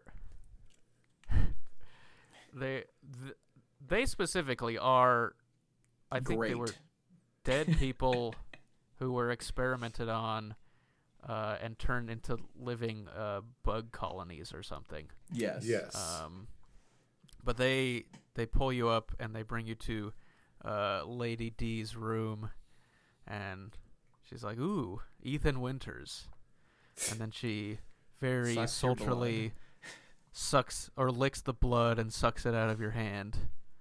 Um, Forrest, how were you in that moment? Um. very happy. Let's Uh, put yeah, it and that then way. and then they stick some hooks through your hand and hang through your hands and hang you up in then from the leave you alone. And then Ethan uses Shows the how dumb they are. You think Yeah. that hooks through Ethan Winter's hands is gonna stop him? Nope, he uses No, the he's power gonna- of gravity He's just gonna rip those hooks straight through his hands, and which will be fine some, later and then pour some green magic juice on juice. it immediately, and it will heal up and seal. I love Um, that there was a specific moment where you were like crawling around looking for the magic juice to pour on your hands. So that was the moment that I decided to take, like, examine the model for the bottle because I was like, th- there's no way that, like, that he just sees this bottle and thinks like, yeah, this is exactly the thing I need. Like, what what is it about this bottle that that is the cure all for anything? I had to just- know, and the bottle alcohol. yeah, it, it did not offer any answers for me. Unfortunately. Yeah, so then you're you're basically free to roam the castle. You have to find some some keys and solve some puzzles. The objective is you you gotta you gotta kill gotta the get- daughters. Yes. And Um, through this process get collect four masks to Yes. Well, yeah. What you're Uh, trying to do is escape, uh, and you find that there is a door that leads outside, and there is a placard on it that says you have to find these four masks to unlock the door. Um, and so you are exploring the castle, trying to find these masks, and also at the same time you come up against uh, the the bug ladies, uh, and you have to fight them. Um, apparently, there are different orders in which you can fight them, and you there are different Hmm. scenes of them meeting with uh, Lady D in and like the the foyer Huh. talking about it. I never got any of those because I killed them all real quick. Yeah, I got Um, one scene. yeah. I got one scene too uh, where they were downstairs, Yeah. uh, and she was yelling about how she wants his head or she wants Ethan's head or something. Yeah, I killed them all real quick. ruthlessly. Yeah, I liked those fights a lot. I thought they were yes. fun. Yes. I Yeah, they were. I mean, they were Yeah. neat. I think Um, the, the I think the first time where you figure out, oh, so this is what they're weak to. I think I thought that was cool. Um, which is the cold apparently. I thought it was just sunlight. Nope, because they're Uh, not vampires. They're yeah, that was when I was like, oh yeah, I guess they're not actually vampires, and it's actually cold, which causes the bugs that make up their body to become dormant, much like a tardigrade. Uh, and then you can shoot them, and they die, and I then they thought it was turn into giant crystals. There was a note um There's left over from the maiden demo, I think, where like the person writing it said like, "Oh, the daughters were complaining about it being hot and stuffy, so I opened up the door to Yeah, get some cold air in, and they screamed at me yeah. and said, "No, shut the door, shut the let's door." let's talk about that maiden demo again because I thought it was really cool when you are funneled into going in reverse through the s- the specific areas Yeah. that you had to go in the maiden demo, and many of the same items are there. Um, yeah, and the many stuff of the is already items done for you. yeah, many of the items that you collect in the maiden demo, uh, you then have to collect later again from similar places to use in other things. I thought, Yeah. like, I thought that was so cool.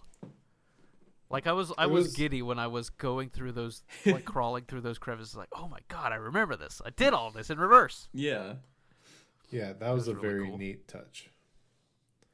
I appreciated it. yeah. Yeah. What were some other standouts about uh, before we actually and got to the point where the the lady starts stalking us? What what were some cool stuffs that you guys thought?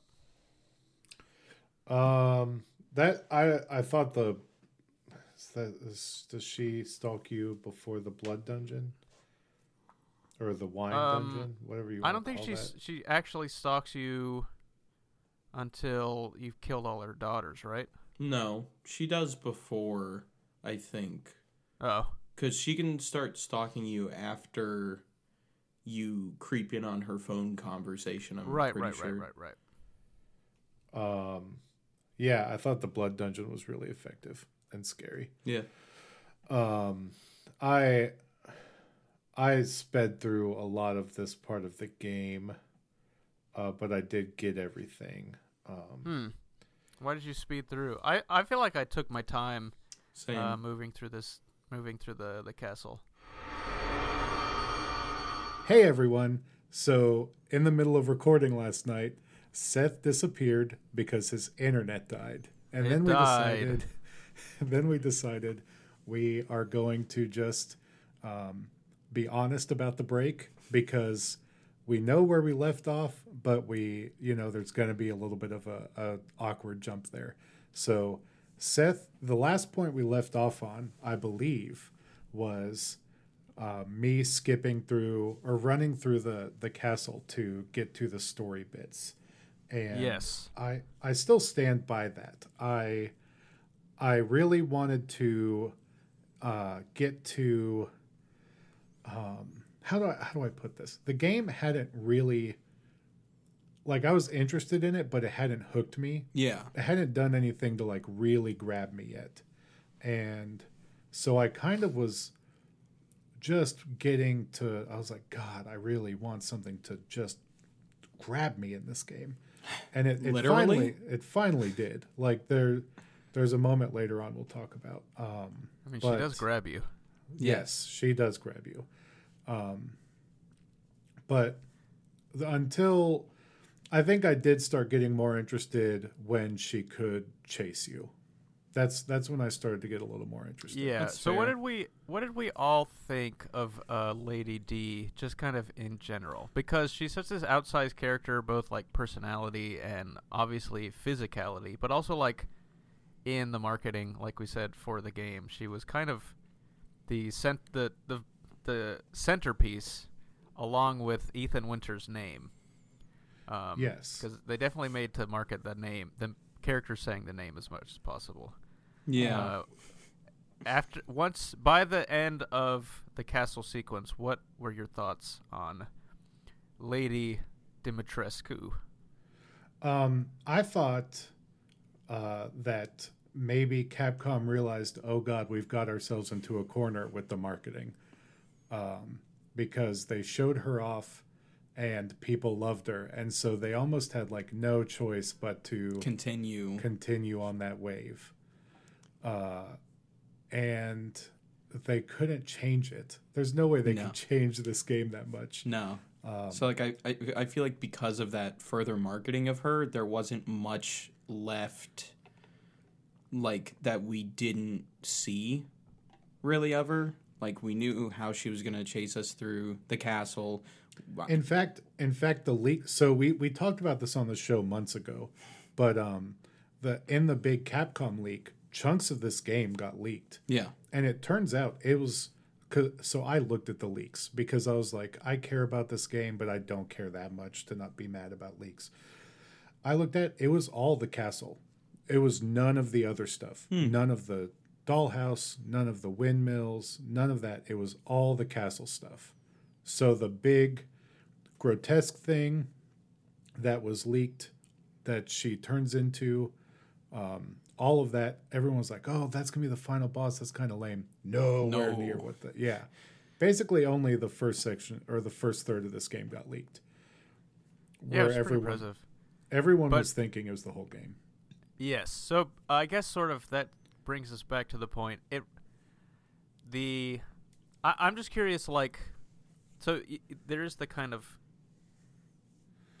uh, difference between what maybe we assumed they were presenting to us and what actually happened, and I think that was more of like they stumbled upon a really viral character and Yeah. just fully leaned into it, which you know a good marketing campaign would do, and it makes Yeah. sense that they did it, um, even though it didn't it didn't necessarily indicate what the content of the game was. I'm just talking about uh, in game. So we all had these kind of pictures of what these assumptions of what she was going to be like in the game. So how did that how did what was actually in the game match up with what you expected?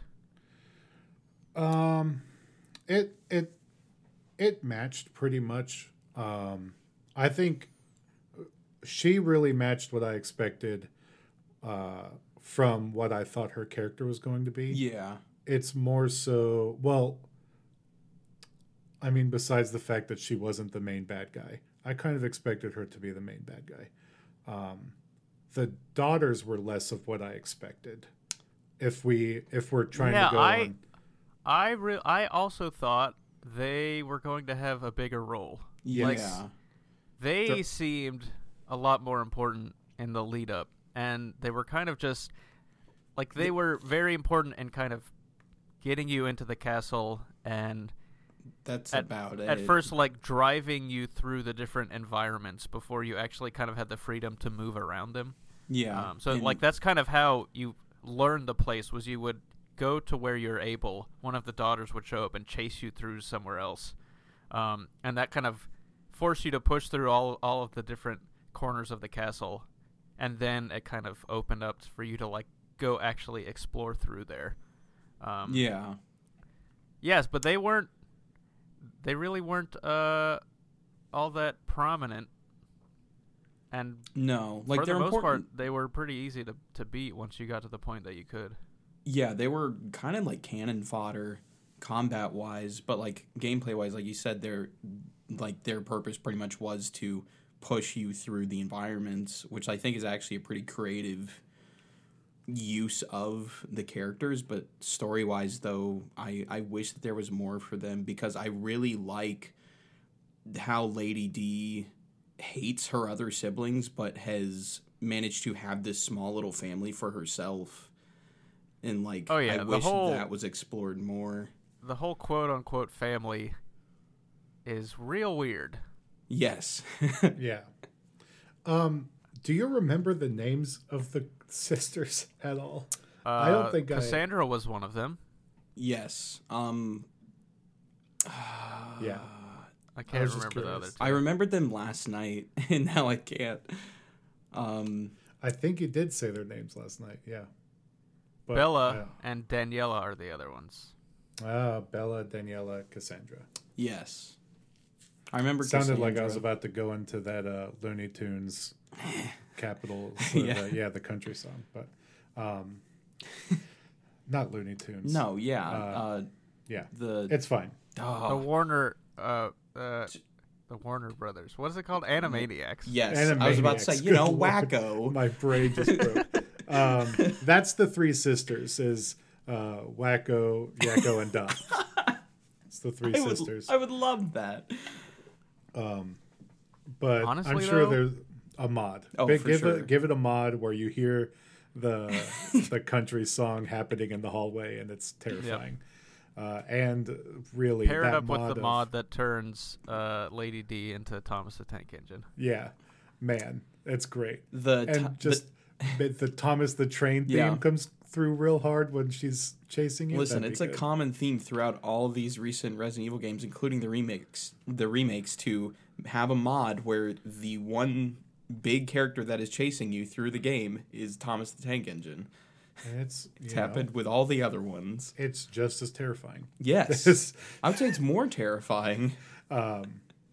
so yeah i i thought those uh the way that she she did you guys ever get to a point where she interacted with some of the uh Mo- moriartis or whatever those the like No, somewhat the zombies are yeah No, I didn't know um, that she could do that. so there was one point where she was chasing running. me there was one point where she was chasing me and i turned around and some of them were in her way and she just smacks the hell out of them and they Nice. fly Free they loot. fly like Team Rocket style. No, no, no. They they'll like go and hit a wall and Yeah. just, but they they move. They Jeez. yeah, it's hilarious. uh, I'm sure you can find a YouTube of it. Oh, for somewhere. sure. But she, you know, and she talks to them. She's like, "Get off me, T- t- trash!" Like she Yeah. treats them like they're annoying, and it's like, you made these. Maybe you. This is your fault. Fumigate your castle. Like if you don't want them. A very hateful person. Listen, she has to put Yeah. up with a lot. She does have to put up with and a she lot. has Really to put does. up with the fact that her house doesn't have adequate furnishings for her. The none of the toilets in the house are the right size for her. Only the bathtub Only is the, the, right bathtub. size. You go into her bedroom and the bed isn't even the right size. Her life is hell. it's it's not It's not ideal. yeah. so um did you also find that weird, Seth, at all? Not really. I feel like that was kind of part of it. Like she's this giant woman in a world that where she clearly does not fit. Um, Yeah. I mean, that brings me to a greater question I had about her character, which when we learn her origin later, or rather how she came to be a gigantic and in possession of the abilities she has, it seemed like she did. My impression was that she was not like the owner of this castle. No, she wasn't. It was gifted to her. There's a there's a lore piece about that. Okay. Like that's what I Um, thought. It was gifted to her by uh, Mother Miranda. or Yeah. whatever. Sure, sure. Makes Uh, she she is of royal descent though, so like that makes me wonder: is could this possibly be her like familial castle, or is this just she's just a separate royalty? I have no. Clue. You know, like I don't know. I I didn't really think about it. yeah. Um, What did you think? So this this section of the game, just to move us along, uh, also gives us uh, a new weapon, the sniper rifle, uh, and In Sniper the rifle most- may be the most uh, satisfying gun to use uh, until the grenade launcher that you get later. Um, and oh, the rocket, the grenade launcher. Yeah. yeah, I, yeah. Uh, I just didn't- because, I like, was not satisfied with the grenade launcher. I'll tell Why you not? that. it made stuff What? blow up. What? What's happening? You you just roboted pretty hard. Yeah. was oh, curious. sorry. Um. Uh. Oh, yes, my I'm at one bar of connectivity. This is fantastic. Beautiful. Uh. Let's It see. happens. Let me. Hold on. I'm gonna switch over to my other. Uh. Oh wait. Uh. I'm gonna switch over to the other Wi-Fi. Okay. I can edit this out.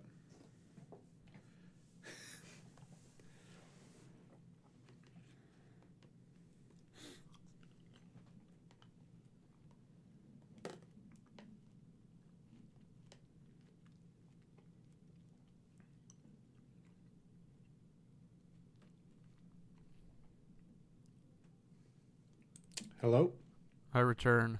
Oh, much clearer. I love hearing your full un- uninterrupted voice. Huh. That's good. Okay, so Uh, I'm just gonna jump back in. Uh, Jump what was the back to how did you feel about the sniper rifle? Yes, I think the sniper rifle was the most satisfying gun in the game to use. Um, Curious. just because I mean you do get stronger stuff later, but when at the time you get it, it's like finally a gun where I can point at the enemy's heads and they'll die in one shot no matter what. That's fair. That's fair. And also That's like adequate. it's the they the pace at which enemies move is like just slow enough to where you can aim down like you can look through the scope and look at them as they're coming at you and and hit them in the head um so it's like it's tuned almost perfectly to the to the weird the sort of languid pace that people move at that it can be a useful a semi useful like close quarters uh, weapon Maybe I used the game wrong. Maybe I played the game wrong. I'm finding that out now. Yeah. I mean, I I didn't often use it as a close quarters weapon. Well, But the issue if is I if I had it out and I noticed someone, I'd be like, oh yeah. Or if I didn't have ammo for anything, I could just be like, whatever. I'll just I'll no scope these fools. Yeah, so that's what the entire factory was like for me, Yeah. basically. Because I was out of every other sort of ammo because I never used the sniper and I only had sniper ammo. Dang, And- that's crazy. Yeah. Let me tell you, Seth, the factory was hell for me. it was, we'll get there. yeah. Yes. Um, Yeah. So, So- the sniper was good, and I also appreciated the the place in which you get it, where all of the enemy enemies are kind of airborne. Yes. Also, that rooftop is just I I like that area a lot aesthetically. that was cool. It's, Yeah, it was a cool it was a cool segment. Yes. Um. Uh. I did not use the sniper for the most part on those airborne enemies though. I would just let them get close to me and then knife the crap out of them. I just, I pistoled him. I, guys and your sa- knives and I wanted to save ammo. what Um, else was I to do? I mean, I I can appreciate the reasoning behind it, So, but so like I said, I I was so far beyond the point of desiring to save ammo. Uh, I, by this point in the game, I was still playing it like it was Resident Evil Seven. yes, yes, so I was and very it was getting on it the was creeping conservative side. It and it still was, but it was creeping ever closer to not being Resident Evil Seven again. yeah. Yeah. So so then you find this lore tidbit about this secret knife in the castle. And I It want to know So cool. Right, the knife sounds real Yes. cool. That was And- like such. I was like, ooh, shoot, this is gonna be awesome. Yeah, this is going to be this knife I carry for the rest of the game. I have a demon killing knife. Wouldn't that be rad? And then you you get the knife. and Lady D shows up and you stab her with it. She she shows up immediately. she shows up Right. immediately. like she's right on your heels. smacks you and the knife flies away, Yep, it's gone. never to be seen again. Yep, you Yeah, you that cut her I think once in the side with it, and then it's gone. And it does have, and it is effective. Let's be. Yes. Although, I later in the game did wonder about that knife. uh, just because we come to learn that all of the all of the people that you fight, like their the origin of their abilities, comes from the same thing, and you can just shoot all of the rest of them. You don't need a special knife. Right. And so it's like, huh, why was there this knife Yeah. that could Yeah. kill this woman in her own castle? And Because it's also, why cool. did why did I need the knife to kill her when I could just shoot everyone else? But like, I didn't. Of course, I didn't think about it this at the time. Um, I agree, it was cool. Uh, well, and well, I'm such- telling you, like that's most likely the exact reasoning that it was in the game. you're even underselling a little bit. Um, you strangle one of them to death later. yeah. You don't even use bullets yeah, that's true. I guess. or a demon Uh, killing knife. Yeah, it it was just it was just another one of those like it is a really cool thing and it's so video gamey and it and it fits so perfectly. It's like oh of course there's this knife in the bowels of this castle that like obviously you would keep the one thing that can kill you in your domain because you don't want anyone else to just be able to get it. But of course, you never plan on Ethan Winters. Nobody Um, ever does. No one does. Uh, this that's what this whole game is. Is people not just them just all assuming they would just kill Ethan Winters, and then it's like, oh, sorry, I actually survived that, and now I'm killing you somehow. I wish um, that he was apologetic about surviving. Yeah, He said he he's just rude and mean to everyone, and I get why, but like, Yeah, let's. I, I would- also like how, um, it's funny that you say he's rude and mean, and that's exactly how Lady D, uh, interprets his mere presence in her home. Yeah. like, I'm so annoyed that you're in my house. it's an and you're-" affront you're to wrecking her things. daily life. Right, and it's not even that like you're.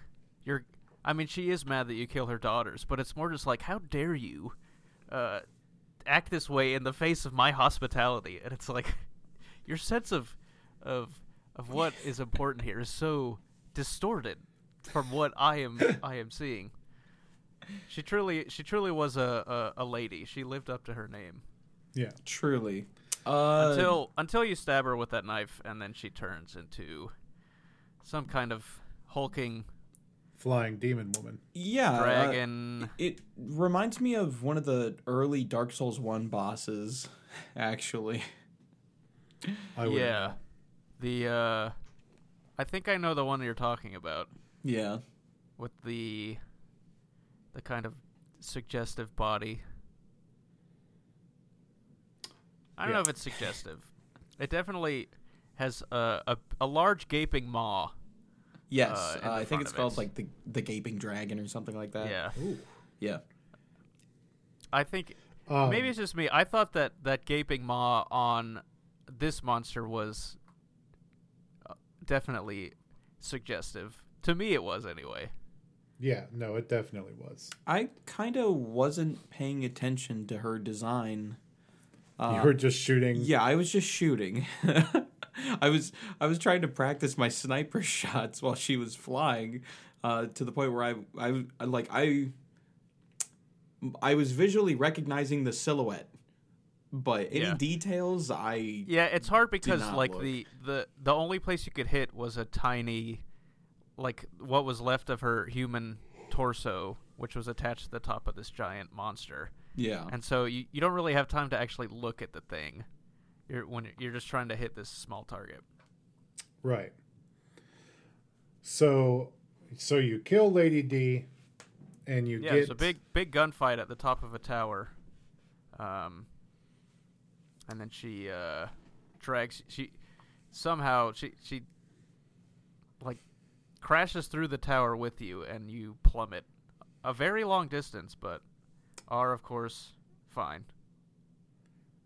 somehow. this is the first really long fall in the game that I was like, how does Ethan survive this? That juice. Um, that juice. He's The juice. He's on that juice, man.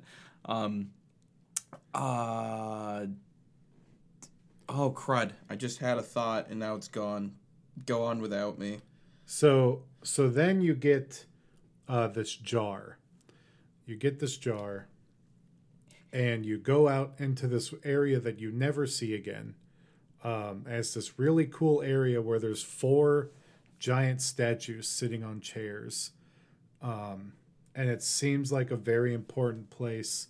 And from what I can remember, you never you you can go there again, but it's never used in the game and then you you go to this small next area where you can place the jar into a pedestal but you have to talk to the the, The duke. Duke. first and the duke um, kind of you're you're yelling at him to find your daughter and the duke tells you um, that you're holding her and you rub away some of the gunk on the jar and it just says head Yeah.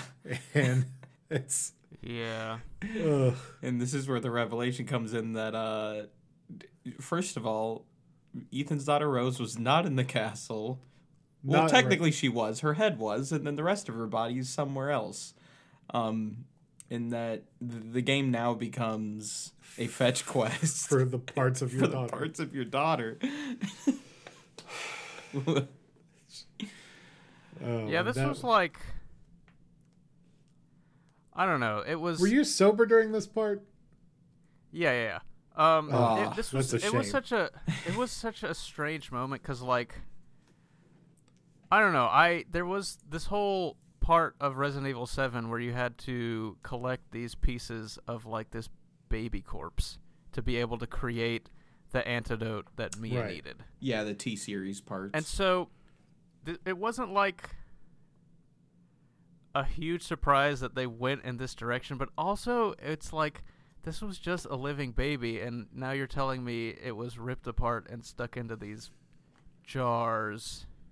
And, I'm somehow gonna put my daughter back yeah, together. it is. It was just like another like weirdly like grotesque thing that wasn't all the way towards being unsettling, but was like, ugh, I I don't I- like that. I kind of rolled my eyes pretty hard at this. Yeah. I got to be honest. I was like, "Are you kidding me? Really? Like, just." I don't care about seeing how they get this child together. like, this is so dumb. Um, but then we're on to my favorite part of the game. Yeah, You so there's this. I will say one of the neat things about this game, as we're pushing through, is the way that they uh, gatekeep you from going to different areas. Is you are finding pieces of a key that you are putting together, and you eventually make the key that unlocks everything, yeah, uh, which is really neat. yeah. Like adding on all these separate Right. parts to this single key. Yeah, It, I, I think that was actually like one of my favorite things about the game. yeah, which is a really, neat weird thing. specific thing. I mean, but it it was cool. yeah, What did you think about it, Seth? Yeah, it was neat. Um, it I, I, like it was cool each time that you you would you get this key. You you started out with the key. It had the two wings, and then you added the four wings, and then the the fetus in the middle of it. Um, I thought I thought it was neat. I mean, it's it's like uh, it, it was a it wasn't anything different mechanically, um, but it was a cool little flair. It's like, oh, you're not actually getting new keys. You, what you thought were new keys is actually just the one key, and you're finding pieces of them. So yeah, it was it was I liked that. Yeah. Um, so you you are going through this uh, foggy area, and you start seeing visions of Mia, and you you you keep going, and you eventually come upon one of the more visually impressive things in the game, in my opinion. You come upon this house by this big waterfall, and it looked so good. ooh, It looked so cool. And I don't know if it awestruck you guys as much Oh, as no, it I- did me, but I definitely was. I was like, that water's pretty. And it like it wasn't like a slow like it's a it's a waterfall. Yeah, Um and the house on the outside looked real cool. Um Yeah. and Excuse me. It was a uh, it was definitely a striking view. I actually don't remember the waterfall. I do remember the house, like sitting there on the cliff. Um, I don't remember this waterfall. I apologize. dang. no, you're fine. that's like half of Um, the scenery, man. So you you get into the house and uh much like David, much like David in the castle. In this moment, I wasn't really, I wasn't admiring the scenery as much as I was. It's like, okay, there's the objective. Let me go there. See, I was even though I rolled my eyes, I was a little more tuned in at the fact that maybe this child wasn't going to be alive and I didn't care anymore. Yeah, So, like, I just that's an odd motivation Well, to I go just- through and find her. I told you like sad dad games like just You love I don't them. care. I don't care. Um can't be bothered. So you know, I was like, all right, I'm just going to stop them from doing this ritual or something by collecting the piece of my daughter. Like it sucks that she's dead, but you know, I'm going to save her memory or whatever. Like I figured that's what it was turning into. I was wrong. Um, and I I actually like how wrong I was, which is weird. So Um, you go into this house and you kind of get you go it's so weird. Yeah. um it's the it's sort of like if you've played Resident Evil 7 there's a section of the game where they take away your weapons and it's an escape room. And they sort of do something like that with this section of the game. Another apt description of it would be I I the- totally forgot about that segment in Resident Evil Seven. really that was my favorite segment Yeah. in Resident Evil It, 7 it was great. Now that I remember, it's like, oh yeah, that w- that was cool.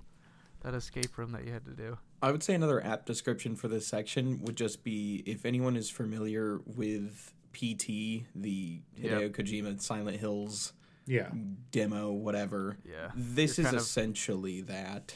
Yeah, it's like one building, and you continually you're moving through the same spaces over and over, but they keep changing each time that you are Yeah. uh, Yeah. moving through them. There's one part where it becomes the ring. Uh, there's a well and a creepy baby. Yep. Uh, how did you guys i need to know i need have to know di- how You, you have to dissect a mannequin that is also your wife. Yes. Uh, how did you guys hide from the baby when you had to get around it in the bedroom? I hid under the bed, I- let it go around the bed, Yeah, and then I I, hit a- sprinted. I bolted. Yeah, That's also what I did. That's also what I did. But I was like, mm, th- "There's this closet here." I never, Uh, I and never I, go in and I went in there initially, but I was like, no, this is there's no way uh, I'm gonna be able to to get past this thing. Exactly. yeah, I went. ar- I went around the bed, Th- Yeah, I would like to say or when, went under the bed. when the reveal of the the this huge baby crawling after you uh, through this happened, I immediately started screaming no. Oh yeah, like the, when I first saw it, that was one of the things. Like I didn't even see the whole thing. Like I saw a piece of it move in the darkness, and I turned around. yeah, like, yeah. I noped out of there. I just I've never played hated something. I felt so tense the entire time. Yes, I hate this section of the game, but I love it. Yeah. No, it was. It was the most I felt alive during the game. Yes. This is. It hooked me. This is what really. Uh, um, and I mean, it peaked fast, I guess. But like, this is the point where the game I was just like, oh yeah, this is it. Yeah. This is what I wanted. Uh, and you know, there is And you know, there's we like got what leaked, we wanted. There's leaked documents that some of the reason they made this game the way they did is because of fan reaction that seven was too scary and stuff like that.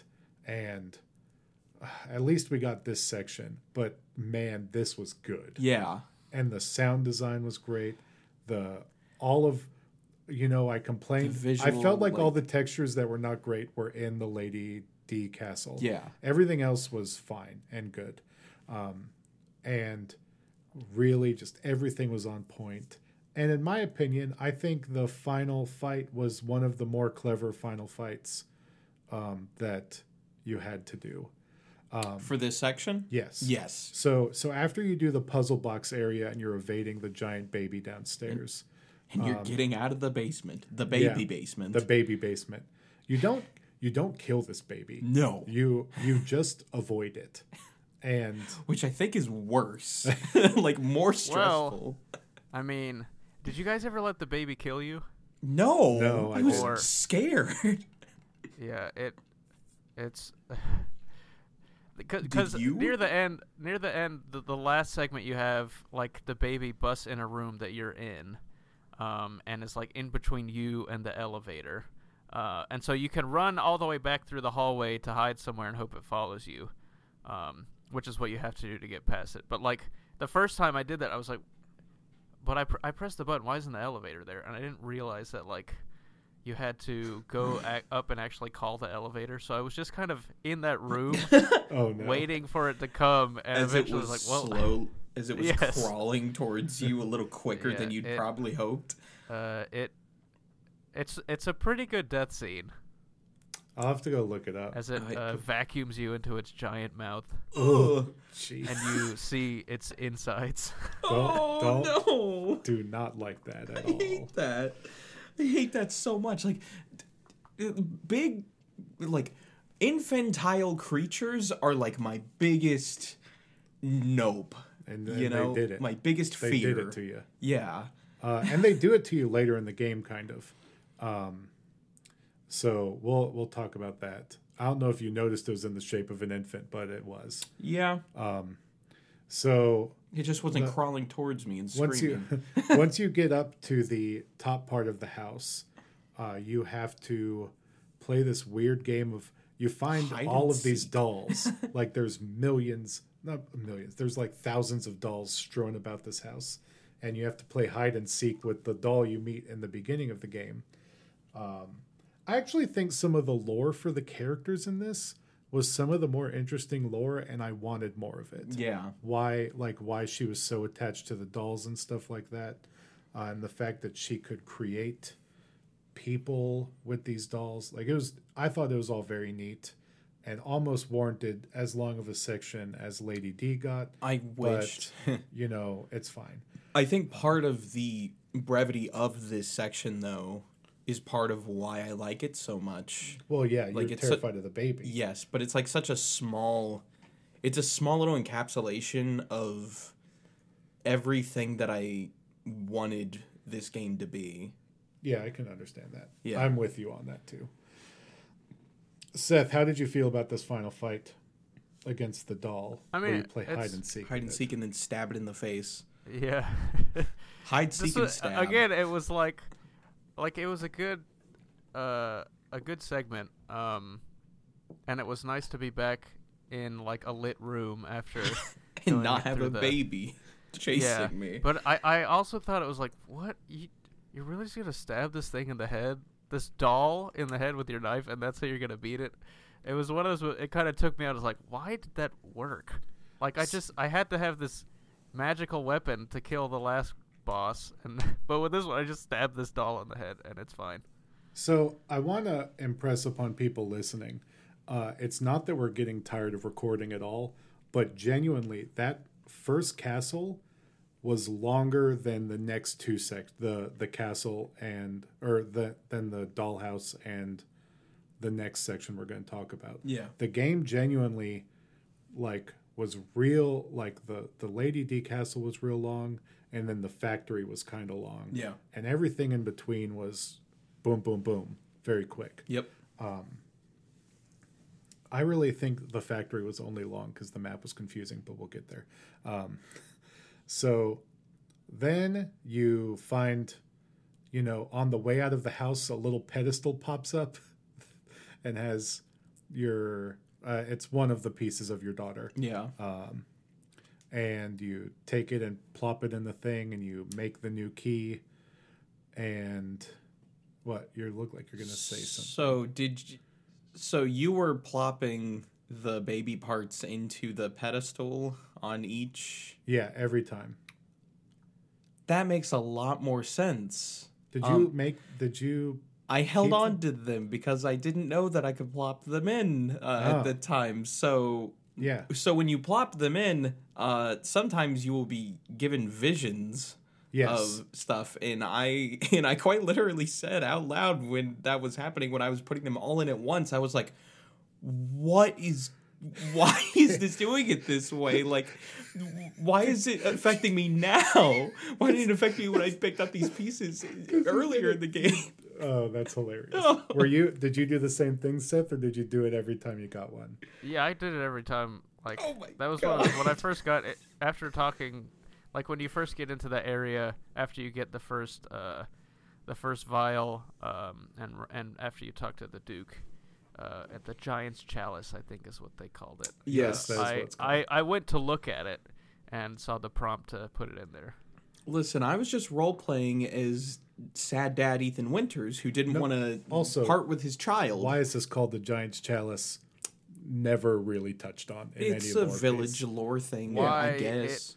Existed, like specifically for the use of these very modern, uh, flasks. Also unclear. Uh, and it seems to have existed even before um, the events of like the the, right the creation of the actual uh, instigator of all the plot here. I don't know. It's y- you know who knows. Nebulous. There is a lot of Um, lore, but a lot of stuff is just kind of all right.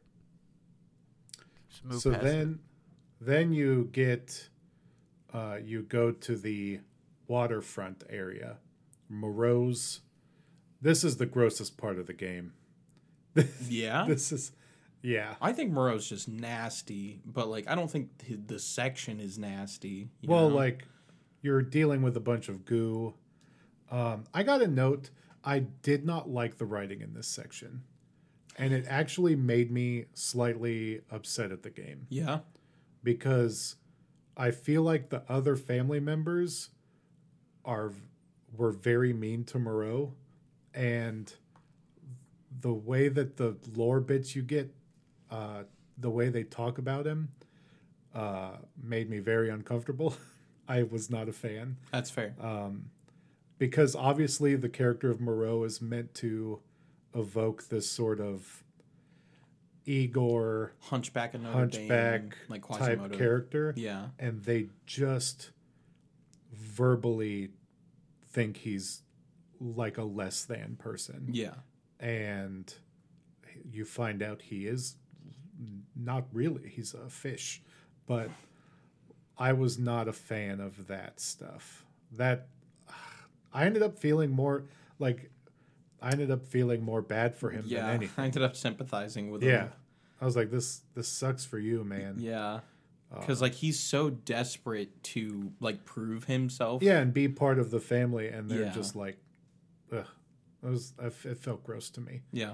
uh on top of the already gross nature of the area what did you pick up on any of that seth or I mean, yeah, I I saw it. It it wasn't. Uh, I mean, it's kind of explicit that that is their relationship. Like you learn later that um, Moreau, what he was, he he was sort of in looking at what uh, Lady D and Heisenberg later are.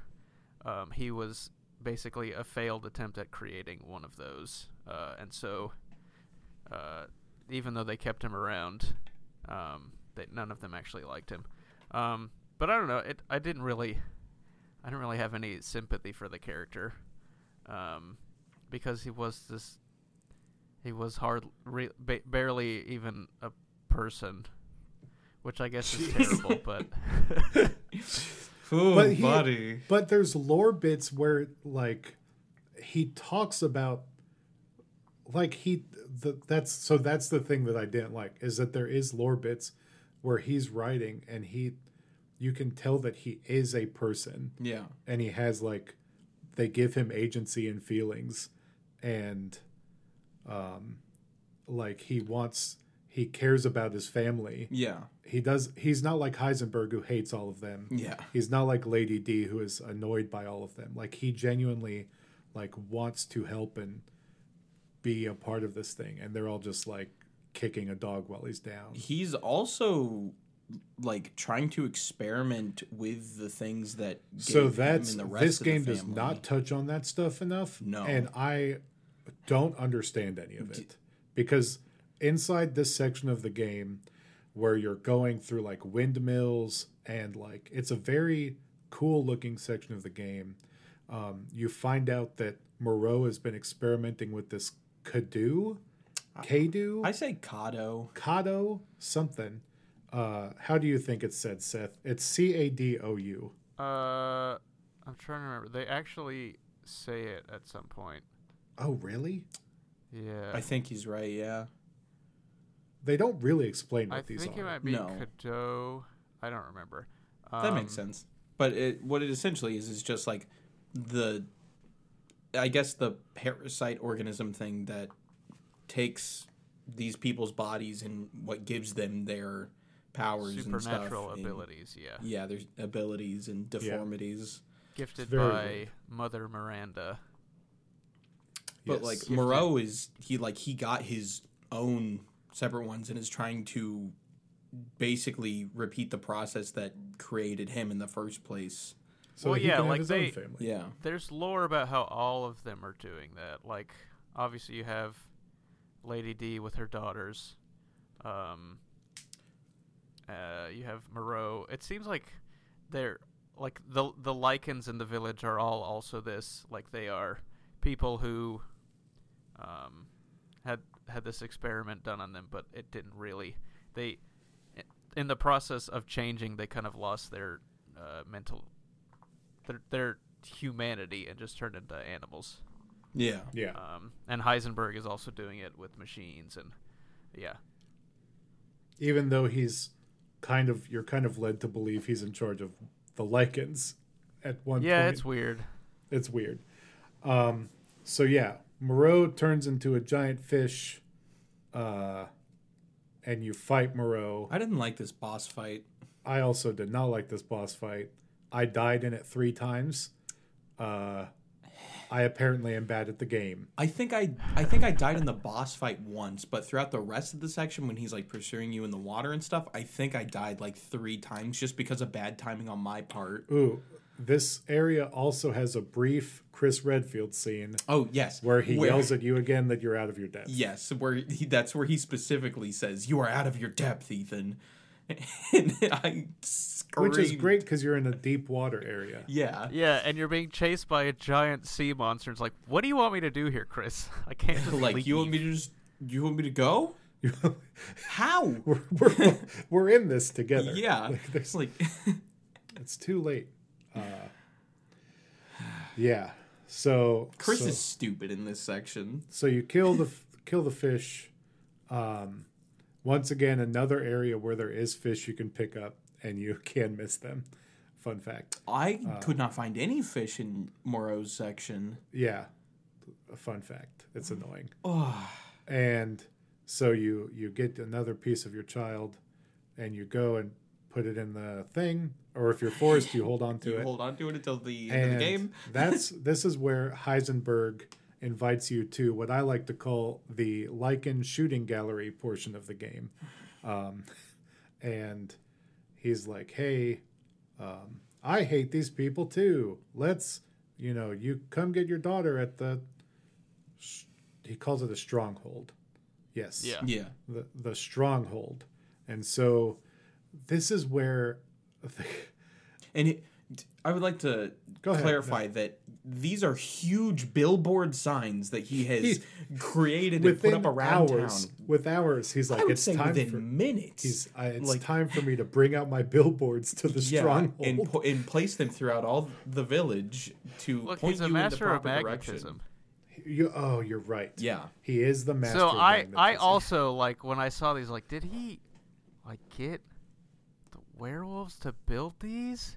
I and then by the it. by the time I saw the last one, I was like, oh wait, he can just control metal. yeah. yeah. So that makes more sense. Yeah. I'm glad you've Yeah. talked me Yeah, to that. Um, it was weird until I remembered. Oh wait, that's yeah, he's got powers. Yeah. Um, then I I can't even really talk about this area that much because there's nothing.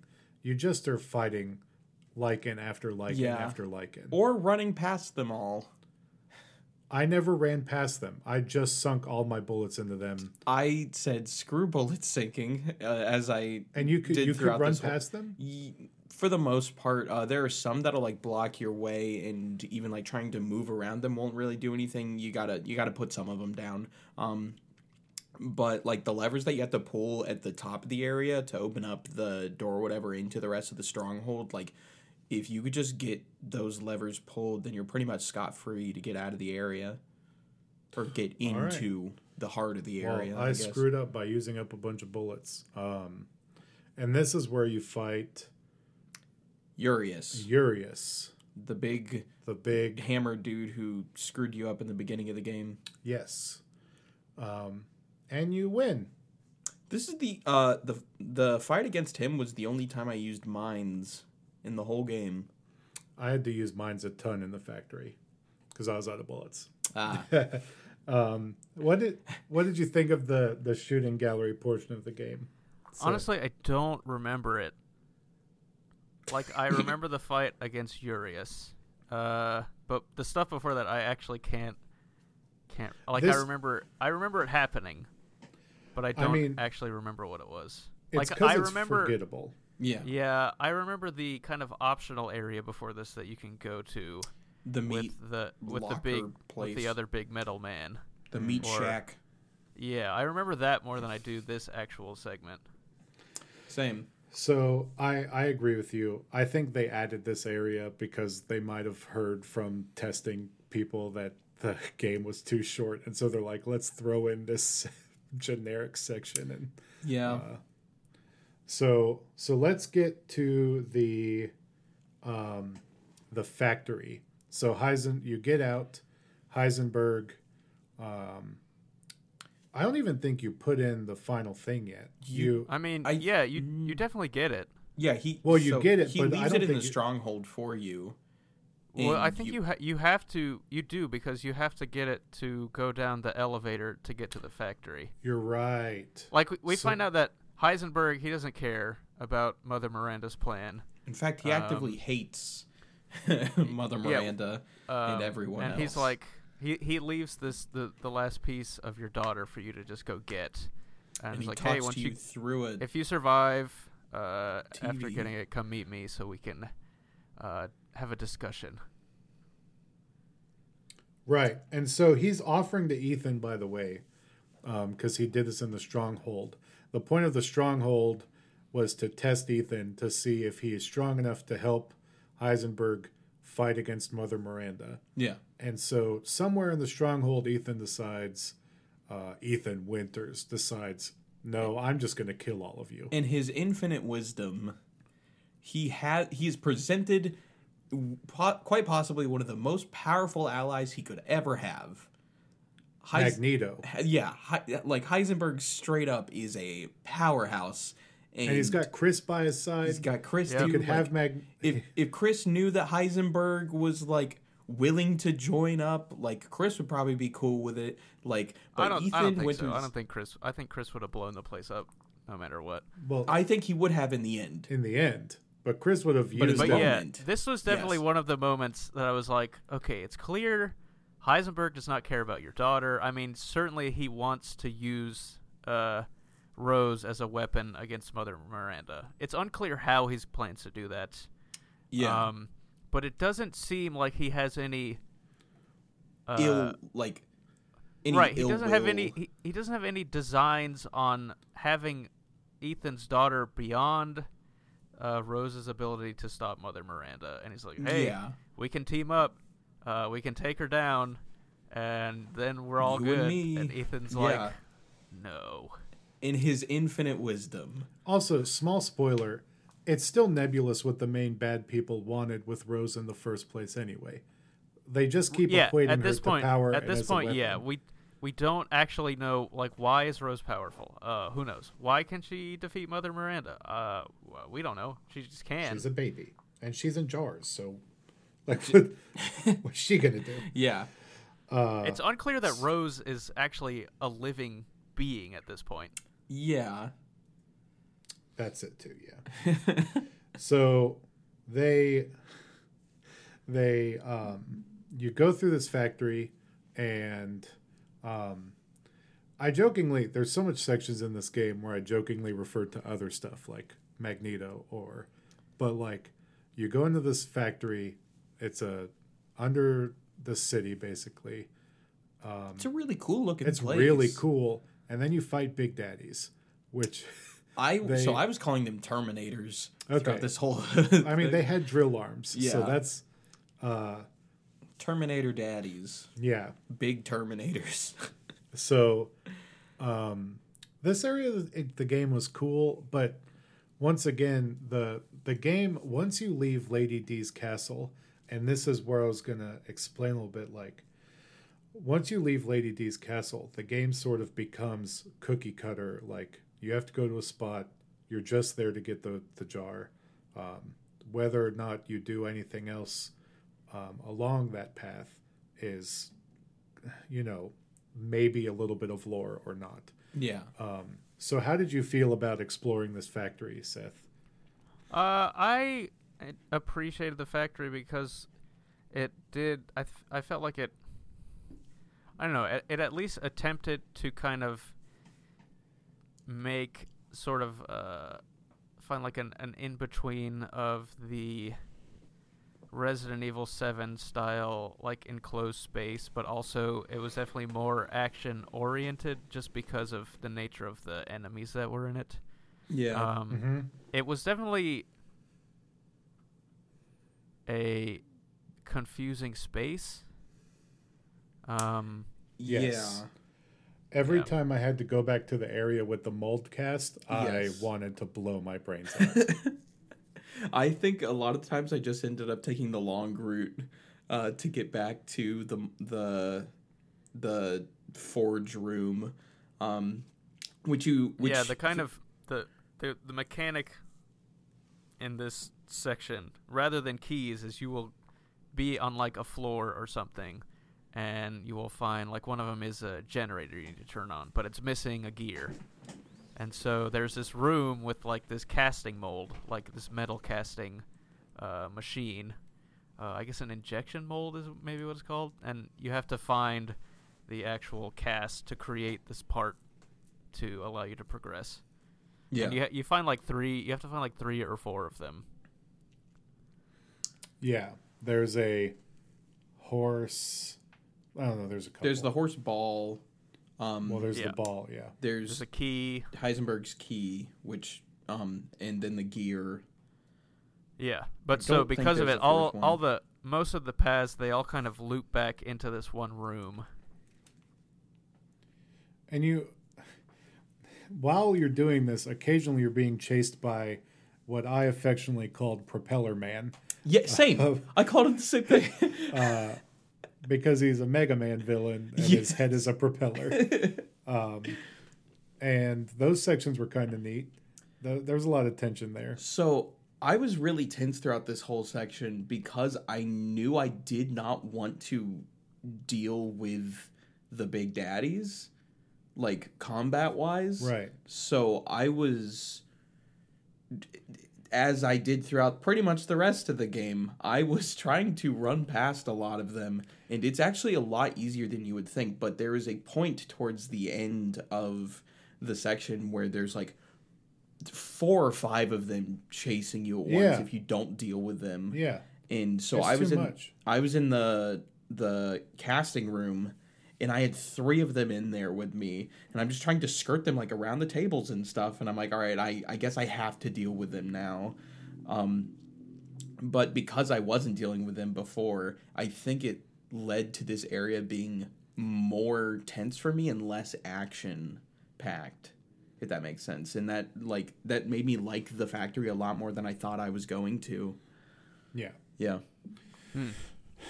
Um, uh, do we have anything else more to say about the factory until we get to the part that I want the at the end of the factory that I want to talk about? What with the fight with propeller Well, I head? want to I want to talk about well, oh yeah, not even yeah. Let's talk about Propeller Head first, the or Propeller Man. Yeah. Um, that fight was fun. I don't even remember this fight. Yeah, I it's don't- like crashing through the walls, and you have. Oh, to, yes. How did you not use run mines during him. this? So I did. okay, This is the second part that I used mines. yeah. Um, I used the sniper a lot on this I fight. had actually. I had to use the sniper a lot too. I switched to my pistol afterwards, though, like about halfway through. Yeah. I was using all the weapons. Did I had you? ammo for all of the weapons? At what point Same. did you realize I'm going to sell my old guns?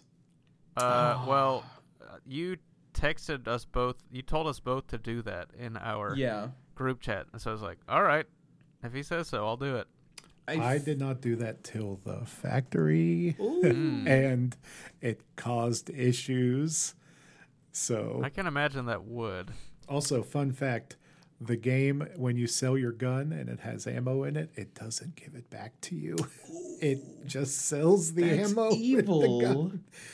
Uh, it sucked. That's man. horrible. Another reason for us not to like the Duke. Yeah, Um, I Yeah. I think that dude can eat it. Yeah, I think I I had just gotten the shot, the second shotgun, leaving the dollhouse. Like, it. wa- I think it was like in between then and going to Moreau's area that we had this conversation, and I decided to sell my first pistol and my first shotgun there. Yeah, that's a good spot. I wish I had done it sooner. Yeah. Instead, I pumped a bunch of money into all of them, and How's Yeah. your inventory doing Dang. because of that? uh, it was fine. Do you even have All right. space? Yeah. Man, that's crazy. Like I was I'm upgrading that- my inventory as soon as I got the option. Yeah, so did I. Okay. Honestly, once I did the first inventory upgrade, I never felt a need to do anymore, but also because Mm. I was selling those guns. Yeah. that's fair. Um, so you defeat Propeller Head, and then you go down this elevator, and you see Chris. Tinkering. No, no, no. Actually, No, you don't go are down to an elevator. No. You you you beat Propellerhead and you go back to confront Heisenberg again, and then he knocks Yeah. you down Oh, that's to the right. sub basement. This you, is the second there's fall. miraculously a pool of water that you fall into. And And I like during while Ethan was falling in this section, I was like, "This fall is so long. How does like, please tell me he will die?" And then he turns to where he's falling to, and there's a pool of water, and I go, "Darn it! of course there's water here. Of course he'll survive." I did like that he like tucked himself in, in like Yeah. like he It's that actually military it's training. that military Yeah. training. He- That- that and I was like, "Oh, he that's a that's a nice quick little touch. He actually does know what he's doing." Yeah. Uh, Screw and you, then, but then, Chris. yes, right after this, you, as you, as he's preparing to climb once again to the top of this factory, he gets decked by Chris. in the dark. Yeah, Chris comes out of nowhere and just, just- sucker punches him he just basically. punches him. Dismantles what is his pistol problem? right in front of him, just like in three swift motions, takes apart your pistol, throws it on the ground, and Ethan is so mad, and then he gets knocked out. Um, yeah. but he's he's working on this. I called it a tank. I mean, yeah, it is a but it's tank. it It's is like a a, tank. lawnmower turned into a tank. with it is apparently chains- not made of metal. Or at least not a metal that Heisenberg can control. Yes, it's Right. made of like a special polycarbonate metal or Yeah. whatever. God, this game. because really becomes- apparently, apparently, like, why would the guy who can control metal? Of course, he would keep this in his basement. Yeah. Like, Well, why? it's the it's the why dagger would he have been? With Yeah, Lady it's true. D. It's true.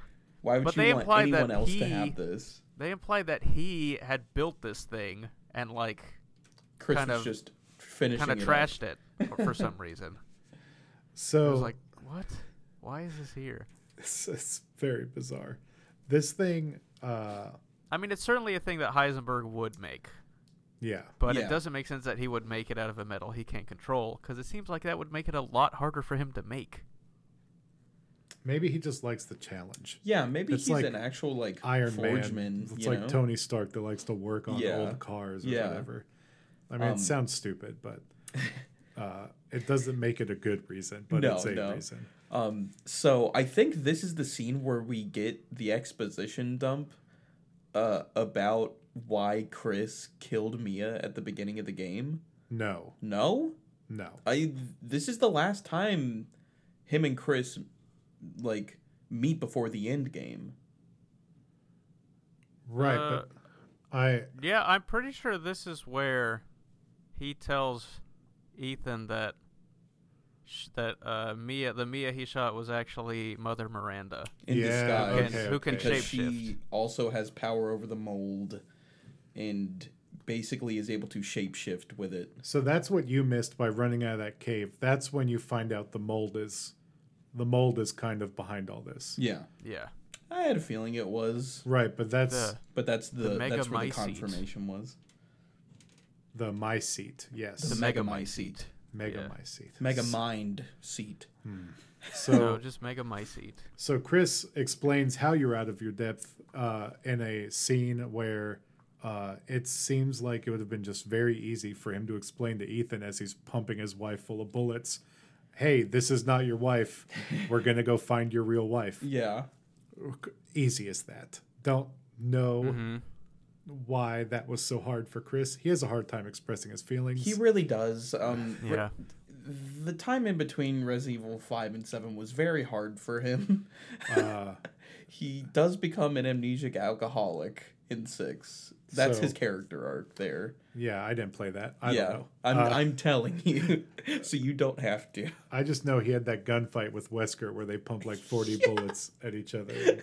Uh, it's it's a very memeable fight.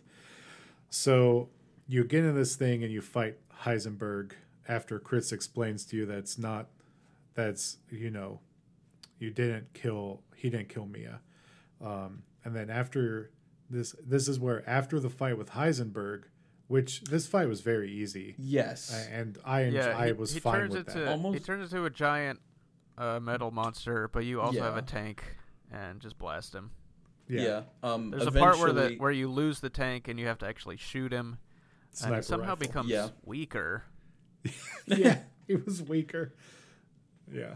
and then he shoots you up into the air and is going to suck you into like a I don't know what it was, a, some kind of a metal vortex. yeah, like a metal spinning tornado. blades, uh, and you're But then able to miraculously Get back get in onto your the, tank. the the tank that's also flying through the air and blast him one last time. yeah, Genius. I know. Genius level right. killing here. my favorite character in the game.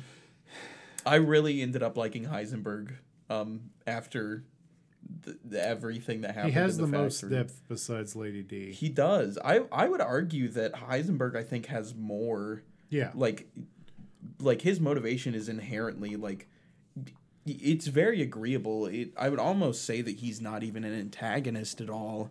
It's just he is I mean, in the he, sense he that is an Ethan antagonist chooses in that to he oppo- does try to kill you multiple times. Yes, but he did extend the olive branch. And That's true. Was like, "Are you sure about this, Ethan? Are you sure you don't want to join forces with me?" I would say Ethan is the real antagonist here in this situation. Uh, I mean, I can see it. I don't know that I agree with it, but I'll give it to you. Thank you. That's all I'm asking. Um, Um, but then after this fight with Heisenberg, uh, Mother Miranda shows up shows up. and she says a bunch of stuff but which honestly I can't remember really too much of but she's showcasing her shape-shifting abilities to Ethan and making him I don't know question reality or whatever or whatever's happened and then she just straight up rips his heart out Yeah. and I Yeah. was so Cheered. happy I I was like, "You were happy." I was so I was dumbfounded. I was like, "What the heck? What is happening?" Seth you know how I've been talking about Ethan this entire time this is the moment I've been waiting for When will he die? Yes, Is finally, like something it? catches up to him, takes him down. Yeah, this is a weird. This is a weird scene for me. Yeah. It was weird. Um, but yeah, I was kind of happy. I was very happy, but This- also shocked. yeah, I was happy but shocked. I'm like, oh, good. This is done. Yeah, I was shocked. I would not say that I was happy. I was. I was. I was more like, what? What? yeah. I, I I couldn't comprehend what was happening. I was and also then the game and then the game just freaking jumps to later on in the night and now Oh, you're yeah. chris it hard is- shifts to a so Call of that- Duty scene. that was great. yes yes, I love This- this, section of the game. i i thought it was so dumb like once they switched to chris like are you kidding me are they I- gonna kill ethan and then you finish the game as chris redfield I with all of I was guns. so happy for that. I wanted I- it. I w- So I liked the switch. I didn't like the gameplay of this next section though because it was just shooting gallery, pretty much. I mean, I was fine with that because of how powerful you were and how much ammo they gave you. That's fair. Uh, the one thing I didn't like was like how long that targeting laser yes. took to work. yeah that's what like the you end up you you're going through the village as chris and his team um just kind of mowing down the the werewolves and yeah you have basically unlimited ammo uh for and you also like have it. a you also have a machine gun which is nice yeah, um but you get corralled in this one area and you have to use like uh it's the center of town where like the graveyard and the Maiden Yeah. of War statue were. and you have to pull out this laser targeting system so one the guy your buddy in the plane can shoot can shoot like rockets at this thing. And it just takes forever to um to actually finish We forgot to mention, and you have to that, do it like four times. that like during this and when Mother Miranda showed up and killed Ethan, uh, the like she is controlling the mold, like that is all Right. throughout the underside of the village, and there's like mold trees and stuff everywhere. Like there is mold attacking and taking over So large between portions that of the village. and. Chris gets frustrated and he spouts out something that I had never heard of before, and I had to look it up. He's like, "Oh, the BSAA is here." Yeah. and I'm like, "What?" Yep, I had no idea what that was. So quick, the the No, no, no. that- We don't. Uh, we don't need. To I can go. do this in one sentence. I okay. They're a worldwide organization that was made solely to fight bioterrorism. That's it. Chris Alright. is one of the founding members, and he left for some reason that we don't know. That's it. We still don't know. We still don't know. All right. Well, the BSAA is here, and he's not They happy were there. about it. It was not. He's very unhappy about Yeah. it. I liked Yeah. all the continuing. I Continuing liked the all the weird him. introspective dialogue that Chris has while he's mowing these werewolves down. Yes, Or, I love the the chatter with the other people who are like, you know, you should have told Ethan what the heck was going on. He's like, I don't have time for that now. He's too And late. It's like, it's like, yeah, but He's such a you should have told him. Deadpan. He's like, sure, yeah, whatever. I got more important things. And so I I was really hoping that like a bunch of his squad mates were actually like previous Resident Evil characters and stuff. I that's not Nope. the case. I thought they were like cameos or something. No, No. these are new people. Yeah. Yeah. I like their dynamics though. Yeah. I'm a fan for whatever game comes in the future Yeah. where you play with them. Yeah. Yeah, Uh, so this is also the part of the game where it becomes incredibly clear. They're like, all right, here is all the stuff you need to know for the next game. Right. Hint, hint, Yeah. hint. And it's like, all right, okay, give me a break. Um, one thing I did appreciate about this Chris segment is that he has uh, night vision goggles. So when you go into the dark buildings, he just pulls them down and you can see clearly. It's so cool. That was real cool. Yeah, Yeah. that was very nice. This is str- like like I said, this is straight up just a Call of Duty Modern Warfare section. Yeah. It really just was. through the lens of Resident I Evil. think- So it's weird. Be- so we haven't really talked about the gunplay in this game. Um, it's not really good. No. it's Resident It's- Evil. Yeah, yeah, yeah, for sure. And I, I think part of it, it's supposed to be intentionally like kind of clunky to make Sluggish. you feel like you're not really completely in control of a situation like you would in a Call of Duty or something. Despite uh, Ethan's quote unquote training, he's he's no combat veteran. Listen, even with Chris's training, Yeah, but that's his, what I'm saying. His like, aiming ain't in this the best. in this moment where you take control over Chris, who is a combat veteran, it it just kind of you are still bound by the not um the not best controls of the guns in the game. Yeah, and for the most part, it doesn't matter because you have you have a machine gun. Um, but yeah, the limit you you are up against the limitations of what this battle system can do, which is interesting to me because I don't. I'm gonna, I'm gonna skip ahead a little bit. After you beat the game, you can unlock this mode called the Mercenaries, which is basically just like shooting gallery versions of the levels, the parts of the map you've already been in. Um, and in that, the guns are all tuned very differently, and they're actually a lot of fun to shoot. Yeah, So it's weird that playing that, I'm like, oh man, this is actually really satisfying uh, to be able to mow down these enemies with these guns. Where in the actual game, it's kind of like it's always you're always kind of fighting against the the guns themselves to get to do the things that you want to do. Yeah. Even in this moment with Chris and with the most powerful gun in the game up to this point. Yeah. I don't know if his gun is more powerful than that werewolf revolver that you get. oh, but that, that Magnum is so good. The Wolf's Bane or whatever it's called. So I I forgot about that gun because uh, you can only shortcut four weapons, um, yeah, and that's like the fifth weapon. And so I like I would bring it out against big bosses, but I didn't actually regularly use it. Well, I don't. You're not really supposed to. The ammo for it is very scarce. You only get like 15 bullets in the whole game. for Yeah, it. and it's also very expensive to buy if you decide to go that way. Like the Magnum is always a like it's it's a boss killer weapon, and that's about it. And I like to the extent I for uh, right this second is I realized that I never used it in the final boss fight. Yeah, I didn't either. Like I just don't think I just did totally either. I totally forgot that I had it. I, Um, I don't think I used it until the final like moment of the boss fight. no, I used all grenade launcher. Yeah. Jeez. Um, but I I would say that Chris's gun, by nature of the essentially unlimited ammo and the rate of fire, is Yeah, w- the it's if it's not it's not stronger, but it's definitely more effective. I think. Yeah. So And then so you, and then you jump down a pit and you fight uh Urias again, but bigger and beefier. yeah, it's a clunky version. Yeah. Um, you kill Urias again uh, in a similar way, and then you go into this room where there's some. Uh, you This find is out the that uh, the lore room. yes, the lore room. Yeah. We You find learn out- the backstory of Mother Miranda, how she was in World War II, I guess, or World War One, and her daughter died, and she was also have died, except she ingested this mold that lived under the village, and it brought her back to life and granted her amazing power.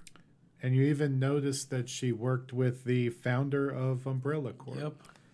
Uh, Yep, it's just they threw that in there. That uh, again, this was one that I had to go look up. Like I read this note and I was like, I think I understand who this is, uh, based on context clues, but I wouldn't look it up. Yeah, and it's the guy who founded the Umbrella Corporation, and um, Mother Miranda's. Uh, I guess she at some point when he was like backpacking through Europe, she saved him uh, from freezing, and And became a brought him to the hers, brought yeah basically. became her student and she and he was like so interested in the way that she used a parasite to give uh to like kind of control people and prolong their life he's like hey i'm gonna do that but with a virus and that's Computer why resident virus. evil Um, Yep. It all ties in. It's all connected. Also this- mia is there in the lore room she's Yeah. just Mia alive is there in the She's lore in, room. because it's a dungeon, um, and she is in a jail cell, and has apparently been there this whole. T- who knows how long? Really, we still don't know. It's a when- day, supposedly a day. Maybe it's longer though. We don't know how long Mother. yeah we don't know how long that miranda had re- had been at the. replacing her Yeah, Gotcha. Oh yeah, you're right. Um, It so can't have been all that long. Um, because she is pretty healthy. So she hadn't been like in there starving. right. But yeah, it's it's unclear. yeah. It's possible it happened right before the beginning of the story. It could have Or been a even week longer. before or a month. Yeah. Who knows? Um, I don't know why Miranda decided to keep Mia alive. Yeah, it doesn't make sense. It's, They were even they even talked about this in the moment before that when you with one of your teammates was like, uh, "So what happened to Mia?" And another one's like, "Well, there would have been no reason for Miranda to keep her alive." Yeah. Like everyone e- including Ethan throughout this whole game operates on the assumption that Mia is dead. yeah. Yep. You know, Rose needs they She needs they a parent. Kind, yeah, she needs a parent that, like they they allude that she needs a familiar feeling presence or something. Um, so then you, uh, I believe this is the section where Mia tells Chris he doesn't understand what Ethan is. Yeah. Yes. He's he's quite literally built different. oh my god. Uh, Uh, so yeah, then, he, he was like, Mia, uh, Chris, uh, Ethan's dead, and she's like, No, you don't understand. And then we cut he's, to he's special yeah, we cut to Ethan waking up seemingly in this death on, realm on or the whatever. ground, uh, and being haunted by Evelyn, the bioweapon from Resident Evil Seven. yes. Uh, and She- Yeah, she she's like taunting him. him, and Yeah. and he's like, "I'll kill you." And it, then w- the reveal is that at the beginning of Resident Evil Seven, um, Jack Baker uh, killed, and in their first encounter, killed Ethan Winters, and I guess he was revived uh, via the use of the mold that Evelyn controlled, and this whole time has just been mold. He is the mold. He For is the years. mold He's been mold. he was able to have a, a human daughter. who has mold powers. Yes, which explains why she why they want her because she's half mold. Yeah. Uh, and he's like, "All right, uh, I'm gonna get up. I'm gonna go save Rose." Well, he's in the. He's like in, In the, the death Duke's, realm. He's in the Duke's. Yeah, that's where Oh, he yeah, wakes he- up in, inside the Duke's. Uh, he was in like a sort of. It, it wasn't really like the afterlife, but he was in kind of. It, it wasn't. He wasn't actually somewhere. He was just having a So, a, a, a mental realization. A and then he mold wakes so up it's in- it's the mold tricks because they describe the mold at one point as this giant thing that holds all these memories and stuff. Yeah. And so it's essentially a giant hard drive, if you Yeah. think about it. And well. so The Ethan we one a- of the things we didn't touch on. We learned earlier is that at some point in Mother Miranda, I, think this was also in the lore room. At some point in Mother Miranda's life, uh, these people came to him, like these scientists, and they were like, "Hey, um, we want to help you." Uh, because what we learned is Mother Miranda is trying. She has been creating the reason that Heisenberg and the reason that Lady D and Moreau and the other woman who I don't remember what her name was, the doll girl, Yeah. like they all exist and all the Lycans exist because she Mother Miranda, she lost her daughter in like World War One, and has been, and but she realized that all anyone who is like consumed by this mold is cataloged, like their entire their memory and their being, and she's like, hey, if I can create a perfect vessel, I can revive my daughter into that vessel, and so. All the four people you killed, they were imperfect. Uh, but Rose, because she's already like half mold, is like, and she's a baby, is like the perfect vessel. yeah. Right. So then you, uh, as Ethan, go and fight Mother Miranda. Oh wait, I, I just realized that I was going off. I, I myself. But the other thing in the lore room is that we learn that a long time ago these scientists came and they're like, "Hey, we'll help you with this. Give us uh, like a DNA." Or give us a sample of this mold and we'll see what we can do. And they take it and they create Evelyn and the mold that she can control. Right. Yeah. Yeah. So that's that's how it ties in uh, Resident Evil 7's villain. Like that's how the the two. It turns out that Ethan and um, Ethan has been kind of connected to this the whole time. Yeah. It just so happened to have Ethan and Mia hide out next to a village that is surrounded by Yes. mold. Yeah. Not Yes, the best It idea. seems like poor planning by Chris. Yeah. Yeah. Um, and then right before we do the switch off between Chris and Ethan, uh, Chris just plants a bomb on this huge megamycete uh, Slash Which baby. looks slash like a baby. fetus. Yes, Yeah. that is the source of all of the mold and whatnot in this village. Yeah. And so then, like this fight, there's not a lot of lore stuff in the fight. No. You just go and fight Mother Miranda as And, Ethan. and talk with each other during it. Like they're having a conversation. But it's just about, like, give me my daughter. and Yeah. stuff like that. and that. like, I'll kill you. yeah. She turns into a spider and she can fly. Yep. And yeah, it was a fine fight. It was Uh, yeah, it was pretty alright. easy. Like I- I, I had no qualms with this fight. I think it went on a bit long. Yeah, I think I died once in this fight. Mm, Yeah. Yeah, I get did too. good. Uh, yeah.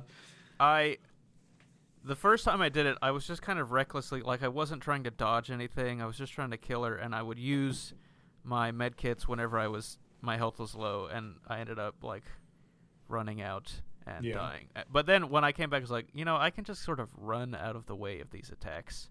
Yeah, Uh, I I pretty much had the not take same any situation. damage. So, jeez, I'm so sorry. Ethan kills Mother Miranda. Um, gets the baby. Yep, Now starts falling apart. starts falling apart. Yes, he's crumbling. I guess Quite because literally. he destroyed the source of the mold, even though it was a different mold, and he destroyed that source three years ago. I think it. I think it was more like a mental thing, like his body. When she ripped his heart out, his body had like kind of shut down, and he was able to kind of psych himself into going, "Okay, I gotta finish the job." I'm glad that And so you're once putting it- lore in here where the game chose not to. Yeah. Well, Keep this is this was just this was my this was what I was interpreting what was happening on the screen. It's is your, that like it's the it's your head canon, and I honestly yeah. I'm with you on this. And so it's like, all right, well, I did that. Now I have no more energy to continue on. Uh, but yeah, there wasn't. I think they they seem to. The idea was that since you destroyed the megamycete, it was the source of the mold, and that's why. But again, it it didn't re it doesn't really make sense. But yeah, he starts crumbling. Yeah, But he's it's- able he's able to stumble away uh, far enough to get Rose to Chris, um, and make Chris take the baby, and he takes the detonator to go back and finish the job. So here's my issue with this. If Ethan is the mold, how does some sort of self preservation not kick in from the mold to tell Ethan not to pull that trigger? Well, it's not the same mold though. But he, the mold is one thing. Right. It's the but mold. Ethan, the the megamycete is similar, but not the same as the mold that Evelyn created in Resident Evil Seven. I mean, it Like- looks the same. No, it doesn't. It's all black and gooey. Sure, but it doesn't of it doesn't operate exactly the same. Like And, like, this there was- megamycete mold is what creates like these supernatural powers and like Lycans and stuff um, when applied to people, whereas the mold in that Evelyn was giving off was just pretty much taking over entire person's body and just becoming full complete mold. Right, yeah, the- and I'm pretty sure the that baker, the woman baker had powers.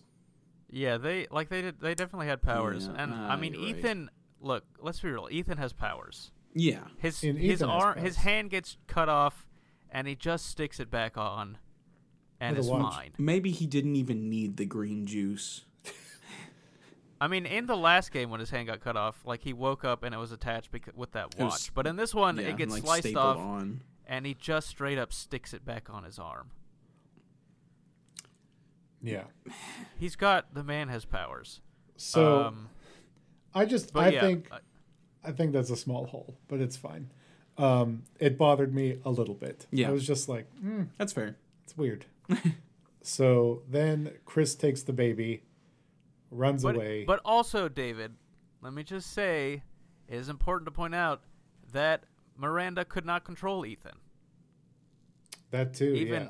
even being like, having complete control of the megamycete, she was not able to control Ethan. So there is there is some delineation between uh, that mold and this mold in in the sense of the person who controlled the mold in this one couldn't control that mold. Yeah. It's weird the rules they've put in place, Yeah. but it's fine. So so you you you God, this this scene made me just Is this the scene that you were texting me about? Um, let me see.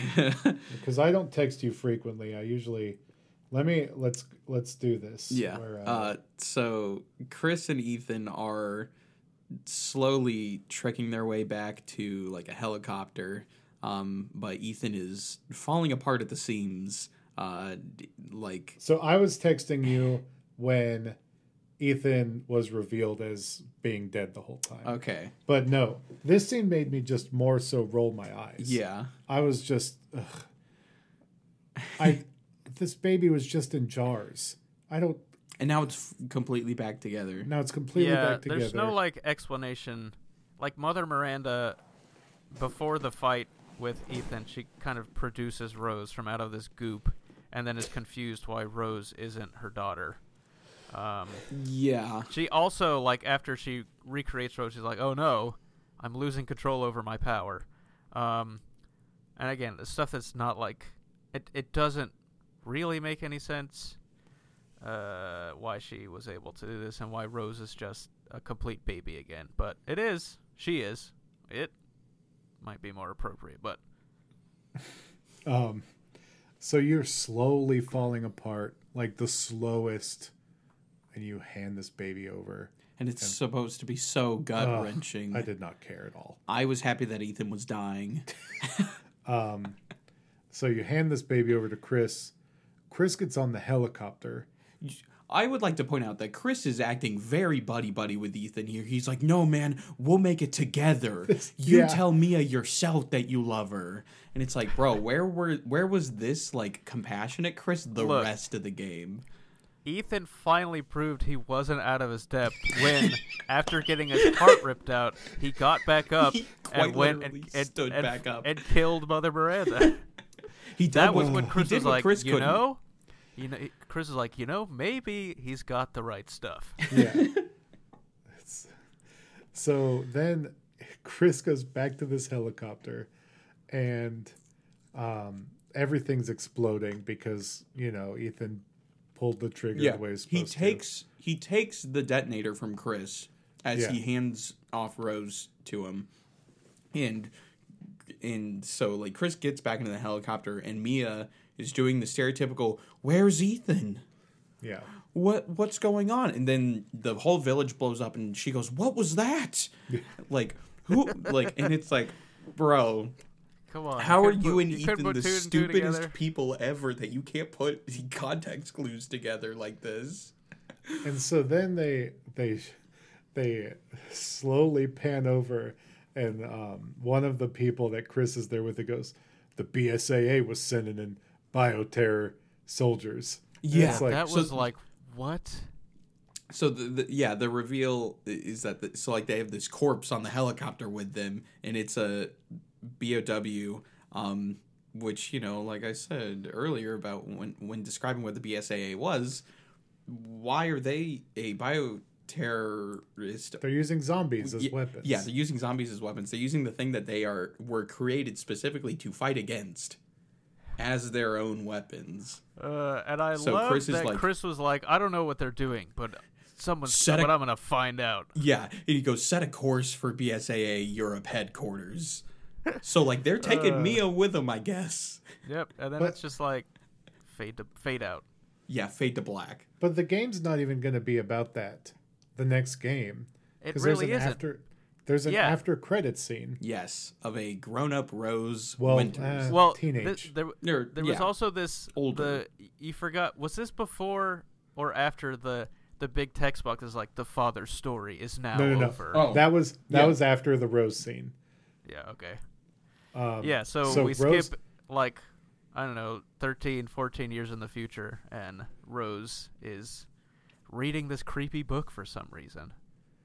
It's the That- the book that Mia was reading at the beginning. Yeah, that like Yep. the book that we decided we didn't want to talk about. Until now, because we got the second half of the story, which is quite literally just the story of It's just yeah, it's a story. the Winters is Yeah. And so she's visiting her dad's grave.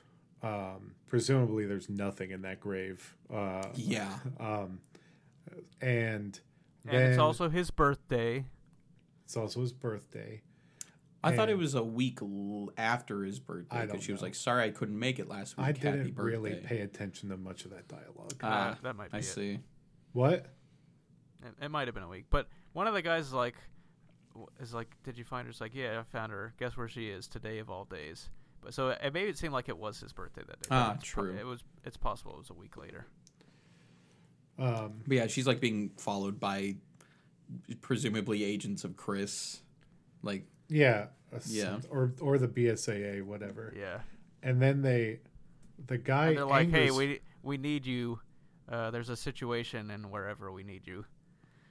And then is one of the most like unsubstantiated aggressive act in, in like the whole game to me. Yeah. I was like, "What is your deal, dude?" This agent is like, I don't remember. He says something, and then he calls Rose Evelyn, just sort of out of nowhere for no reason. And she like Uh, she gets so she- mad. I th- doesn't she like him. push him up against the truck and was like, "Don't call me that ever again." Yeah, and like there's there's, things I can, noise, like sh- there's she's Yeah. like there's stuff that I can do that that Chris, Chris doesn't even know about. and it's like It's cool. like, okay, sister, It's like, all right, you But and Albert also, Wesker's Guy, son Jake would get along what- really well. what the heck is your problem, dude? She's Yeah. she's Yeah. visiting her And- dead father's grave. and he like does the defensive like, "Oh, I was just kidding," and it's like, bro, Why would you even bring it up? First of all, that like, was that was like off, 18 years ago. Uh, and as far as I mean, it might be public knowledge that Ethan was mold at this point, but like I don't know why this guy would even kn- ha- draw any connection between the two of them. Because they don't. It's not like they even look alike. I don't know. It was just so weird and just kind of out of the blue. It, it, it was probably the one thing that made me more irrationally mad than any other thing that preceded in the whole game. I was like, this guy is a dick. yeah, Yeah. Total jerk. Um, and then they drive away, and there's a mysterious figure approaching the vehicle. okay. I'm glad I wasn't seeing things. Yeah. I thank Huh, you for I don't think confirming I that for me, remember that. basically, Like, because I, I- was I wasn't sure. Interesting. Yeah. Because there is definitely, I, I, do, I do like it. It kind of, the scene freezes, and I, I guess you can. I think I remember seeing a silhouette and be like, is that supposed to be a person back there? Yeah. Uh, yeah. So, yeah, this is where we're at. And then and then we get the then we get the text the the father's story has now ended. Yeah. Uh, so Ethan's in the ground forever. Good riddance, Ethan. Good riddance. So is, I is the next game about Rose? Is it about Mia? Is it about Chris? It can't be about Chris. They wouldn't be like, because Ethan is not Chris's father, as far as we know. That would be wild and not in a good way. Um, I I so I want the next like game that comes out from this to be about Chris dealing with the BSAA, but Doesn't seem like that's going to be it, bud. probably it, it, will, it probably won't be the next mainline game. But Yeah. Revelations three guess- is in development. I So guess it all that. depends on what they decide the gameplay is going to be. Um, so we had Resident Evil Seven was like a, a huge reimagining of of Resident Evil, which had become like more and more action games and kind of just sort of over the top and insane. Um, and then they're like, hey, for this one, it's going to be in first person and it's going to be straight up horror for the most part. It also in that game, by the end, just becomes a straight up action game. Um, and and this one, they're like, okay, we had a success there. What can we do to expand upon it? And what it ended up being, it was kind of like a mishmash of a bunch of a bunch of different kind of game styles. Like you had the the kind of typical RE7 experience in the castle. You had a more like focused straight up horror experience in the dollhouse. You had a straight up action like an unfulfilling action experience with Moreau's fight. And then you had what tried I, I guess tried to like toes the middle ground with Heisenberg in the factory. Um, and then of course you had the Call of Duty section at the end. So it's like Yeah. it's like they couldn't they could or maybe not they couldn't but they are they were certainly trying to figure out like where do we how do we grow the foundation here into something else? And the result of that was like let's just let's try it seemed to be let's try a bunch of different things and maybe see um, what people respond the best to. So like if we're talking about the next game i guess it just it kind of depends on what they thought was the like the most successful parts of the game um, what they want to do with the story. Because like if you if they're implying that the, in the next game you're going to be controlling Rose, who just straight up has supernatural powers, like it's not you're not going to be able to make it like a first person horror game. You should make it Because- a third person character action game. Well, like that's what it would have to be if you're going to like you can't put Rose in the Baker house and have him have her experience the same thing as Ethan did Yeah. because she's got freaking superpowers. Presumably, I don't know how she would even be able to die. Um, so I, I think there's a lot of factors into what the what this game leads into.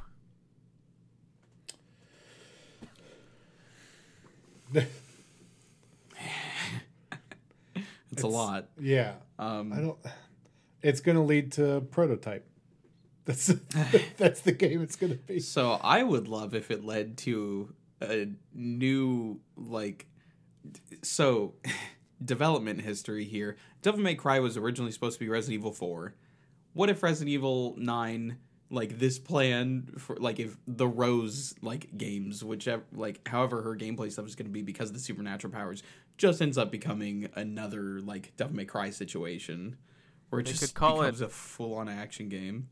They could call it Rosident Evil. Ooh, Oh. I like that. That's I very won't- good. I won't allow this to go on much further.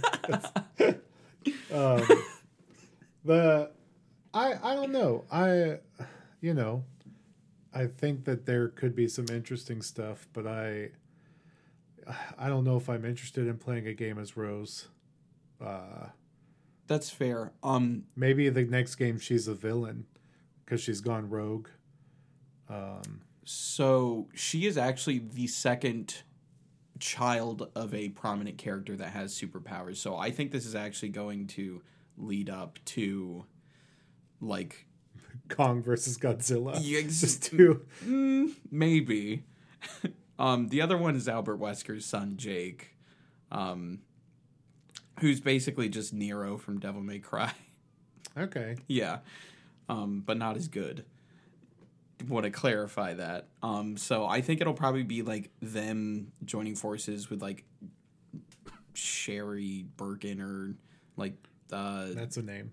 uh, from Resi Two. I've, I don't know. It's been so long since It's I've been so long, game. man. You got to play the remake. No. That's all I'm saying. No, I'm good. If you want horror, that's it. I'm good. um, so I mean, I'm ready for Resident Evil Nine, I guess, or whatever it's gonna be.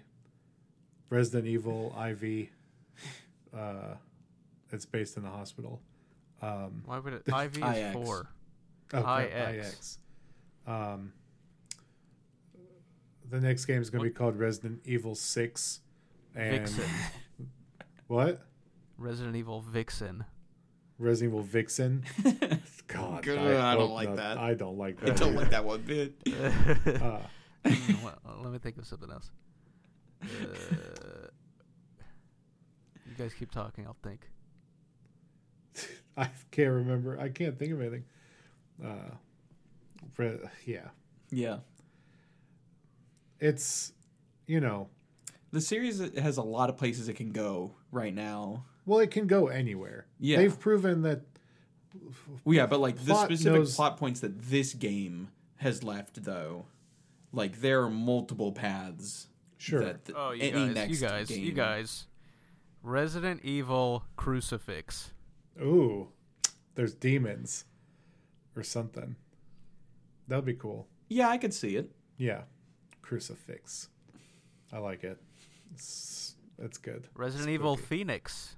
Ooh, Oh, Ethan comes back from the dead. no, the father's story is over. or is it? oh, unless That's the secret ending. Is when you like a thousand percent it or whatever. yeah, it just has the unless, Unless. question mark. oh jeez. Um. So overall, I- Resident Evil Pixel. It's a crossover with that Adam Sandler movie. Oh Pixels. God. Um, I I really enjoyed this game. Uh, I think it was fun. Uh, I I I know that sounds like I talk about it's just because it's fun to bag on things that you like in the moment. Um, in my opinion, I Yeah. like if you can't look at something you like critically, then uh, it's so, like that's something that I just hold dear. Like Yeah. I love the Fast and Furious movies, but good lord, they're not good. Like I, but I enjoy watching them. We're we're critical about these things because we like them. Yeah, if I didn't like it, I would be ambivalent Yeah. to its Be like existence. whatever. Right. So, um, you know, I I liked it. I think other people should play it. Um, I I think it was enjoyable. Yeah. a fun time. Not as good as seven though, but a fun time. Yeah, I think I like seven more as like a full package experience, like story, gameplay, characters.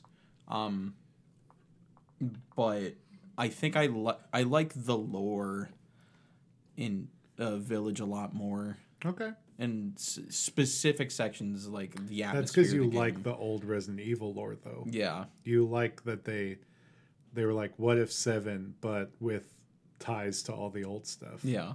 Yeah, I get that. I can see that in you. It's okay. I Seth, think I liked eight more. Whoa. I mean, yeah, you've been more positive on this. Is Yeah, this is a good and- mix. And You've- so, like, I, I kind of, for me, seven was like it was a fun experience, but I also like I had no. The fact that I played seven made me wholly made me want to play eight, and so there was this level of excitement for it for me going into it, which did not exist uh, in Resident Evil Seven. I'm still surprised um, we got you to play seven. I I'm s- know. Yeah, and so I think like I had momentum going into it. It's like, all right, all right, this is it. Um, so I think I like I th- I think they're they're pretty close experience. They're pretty pretty close like goodness wise. I think I might have enjoyed this one a bit more just because like it was so over the top.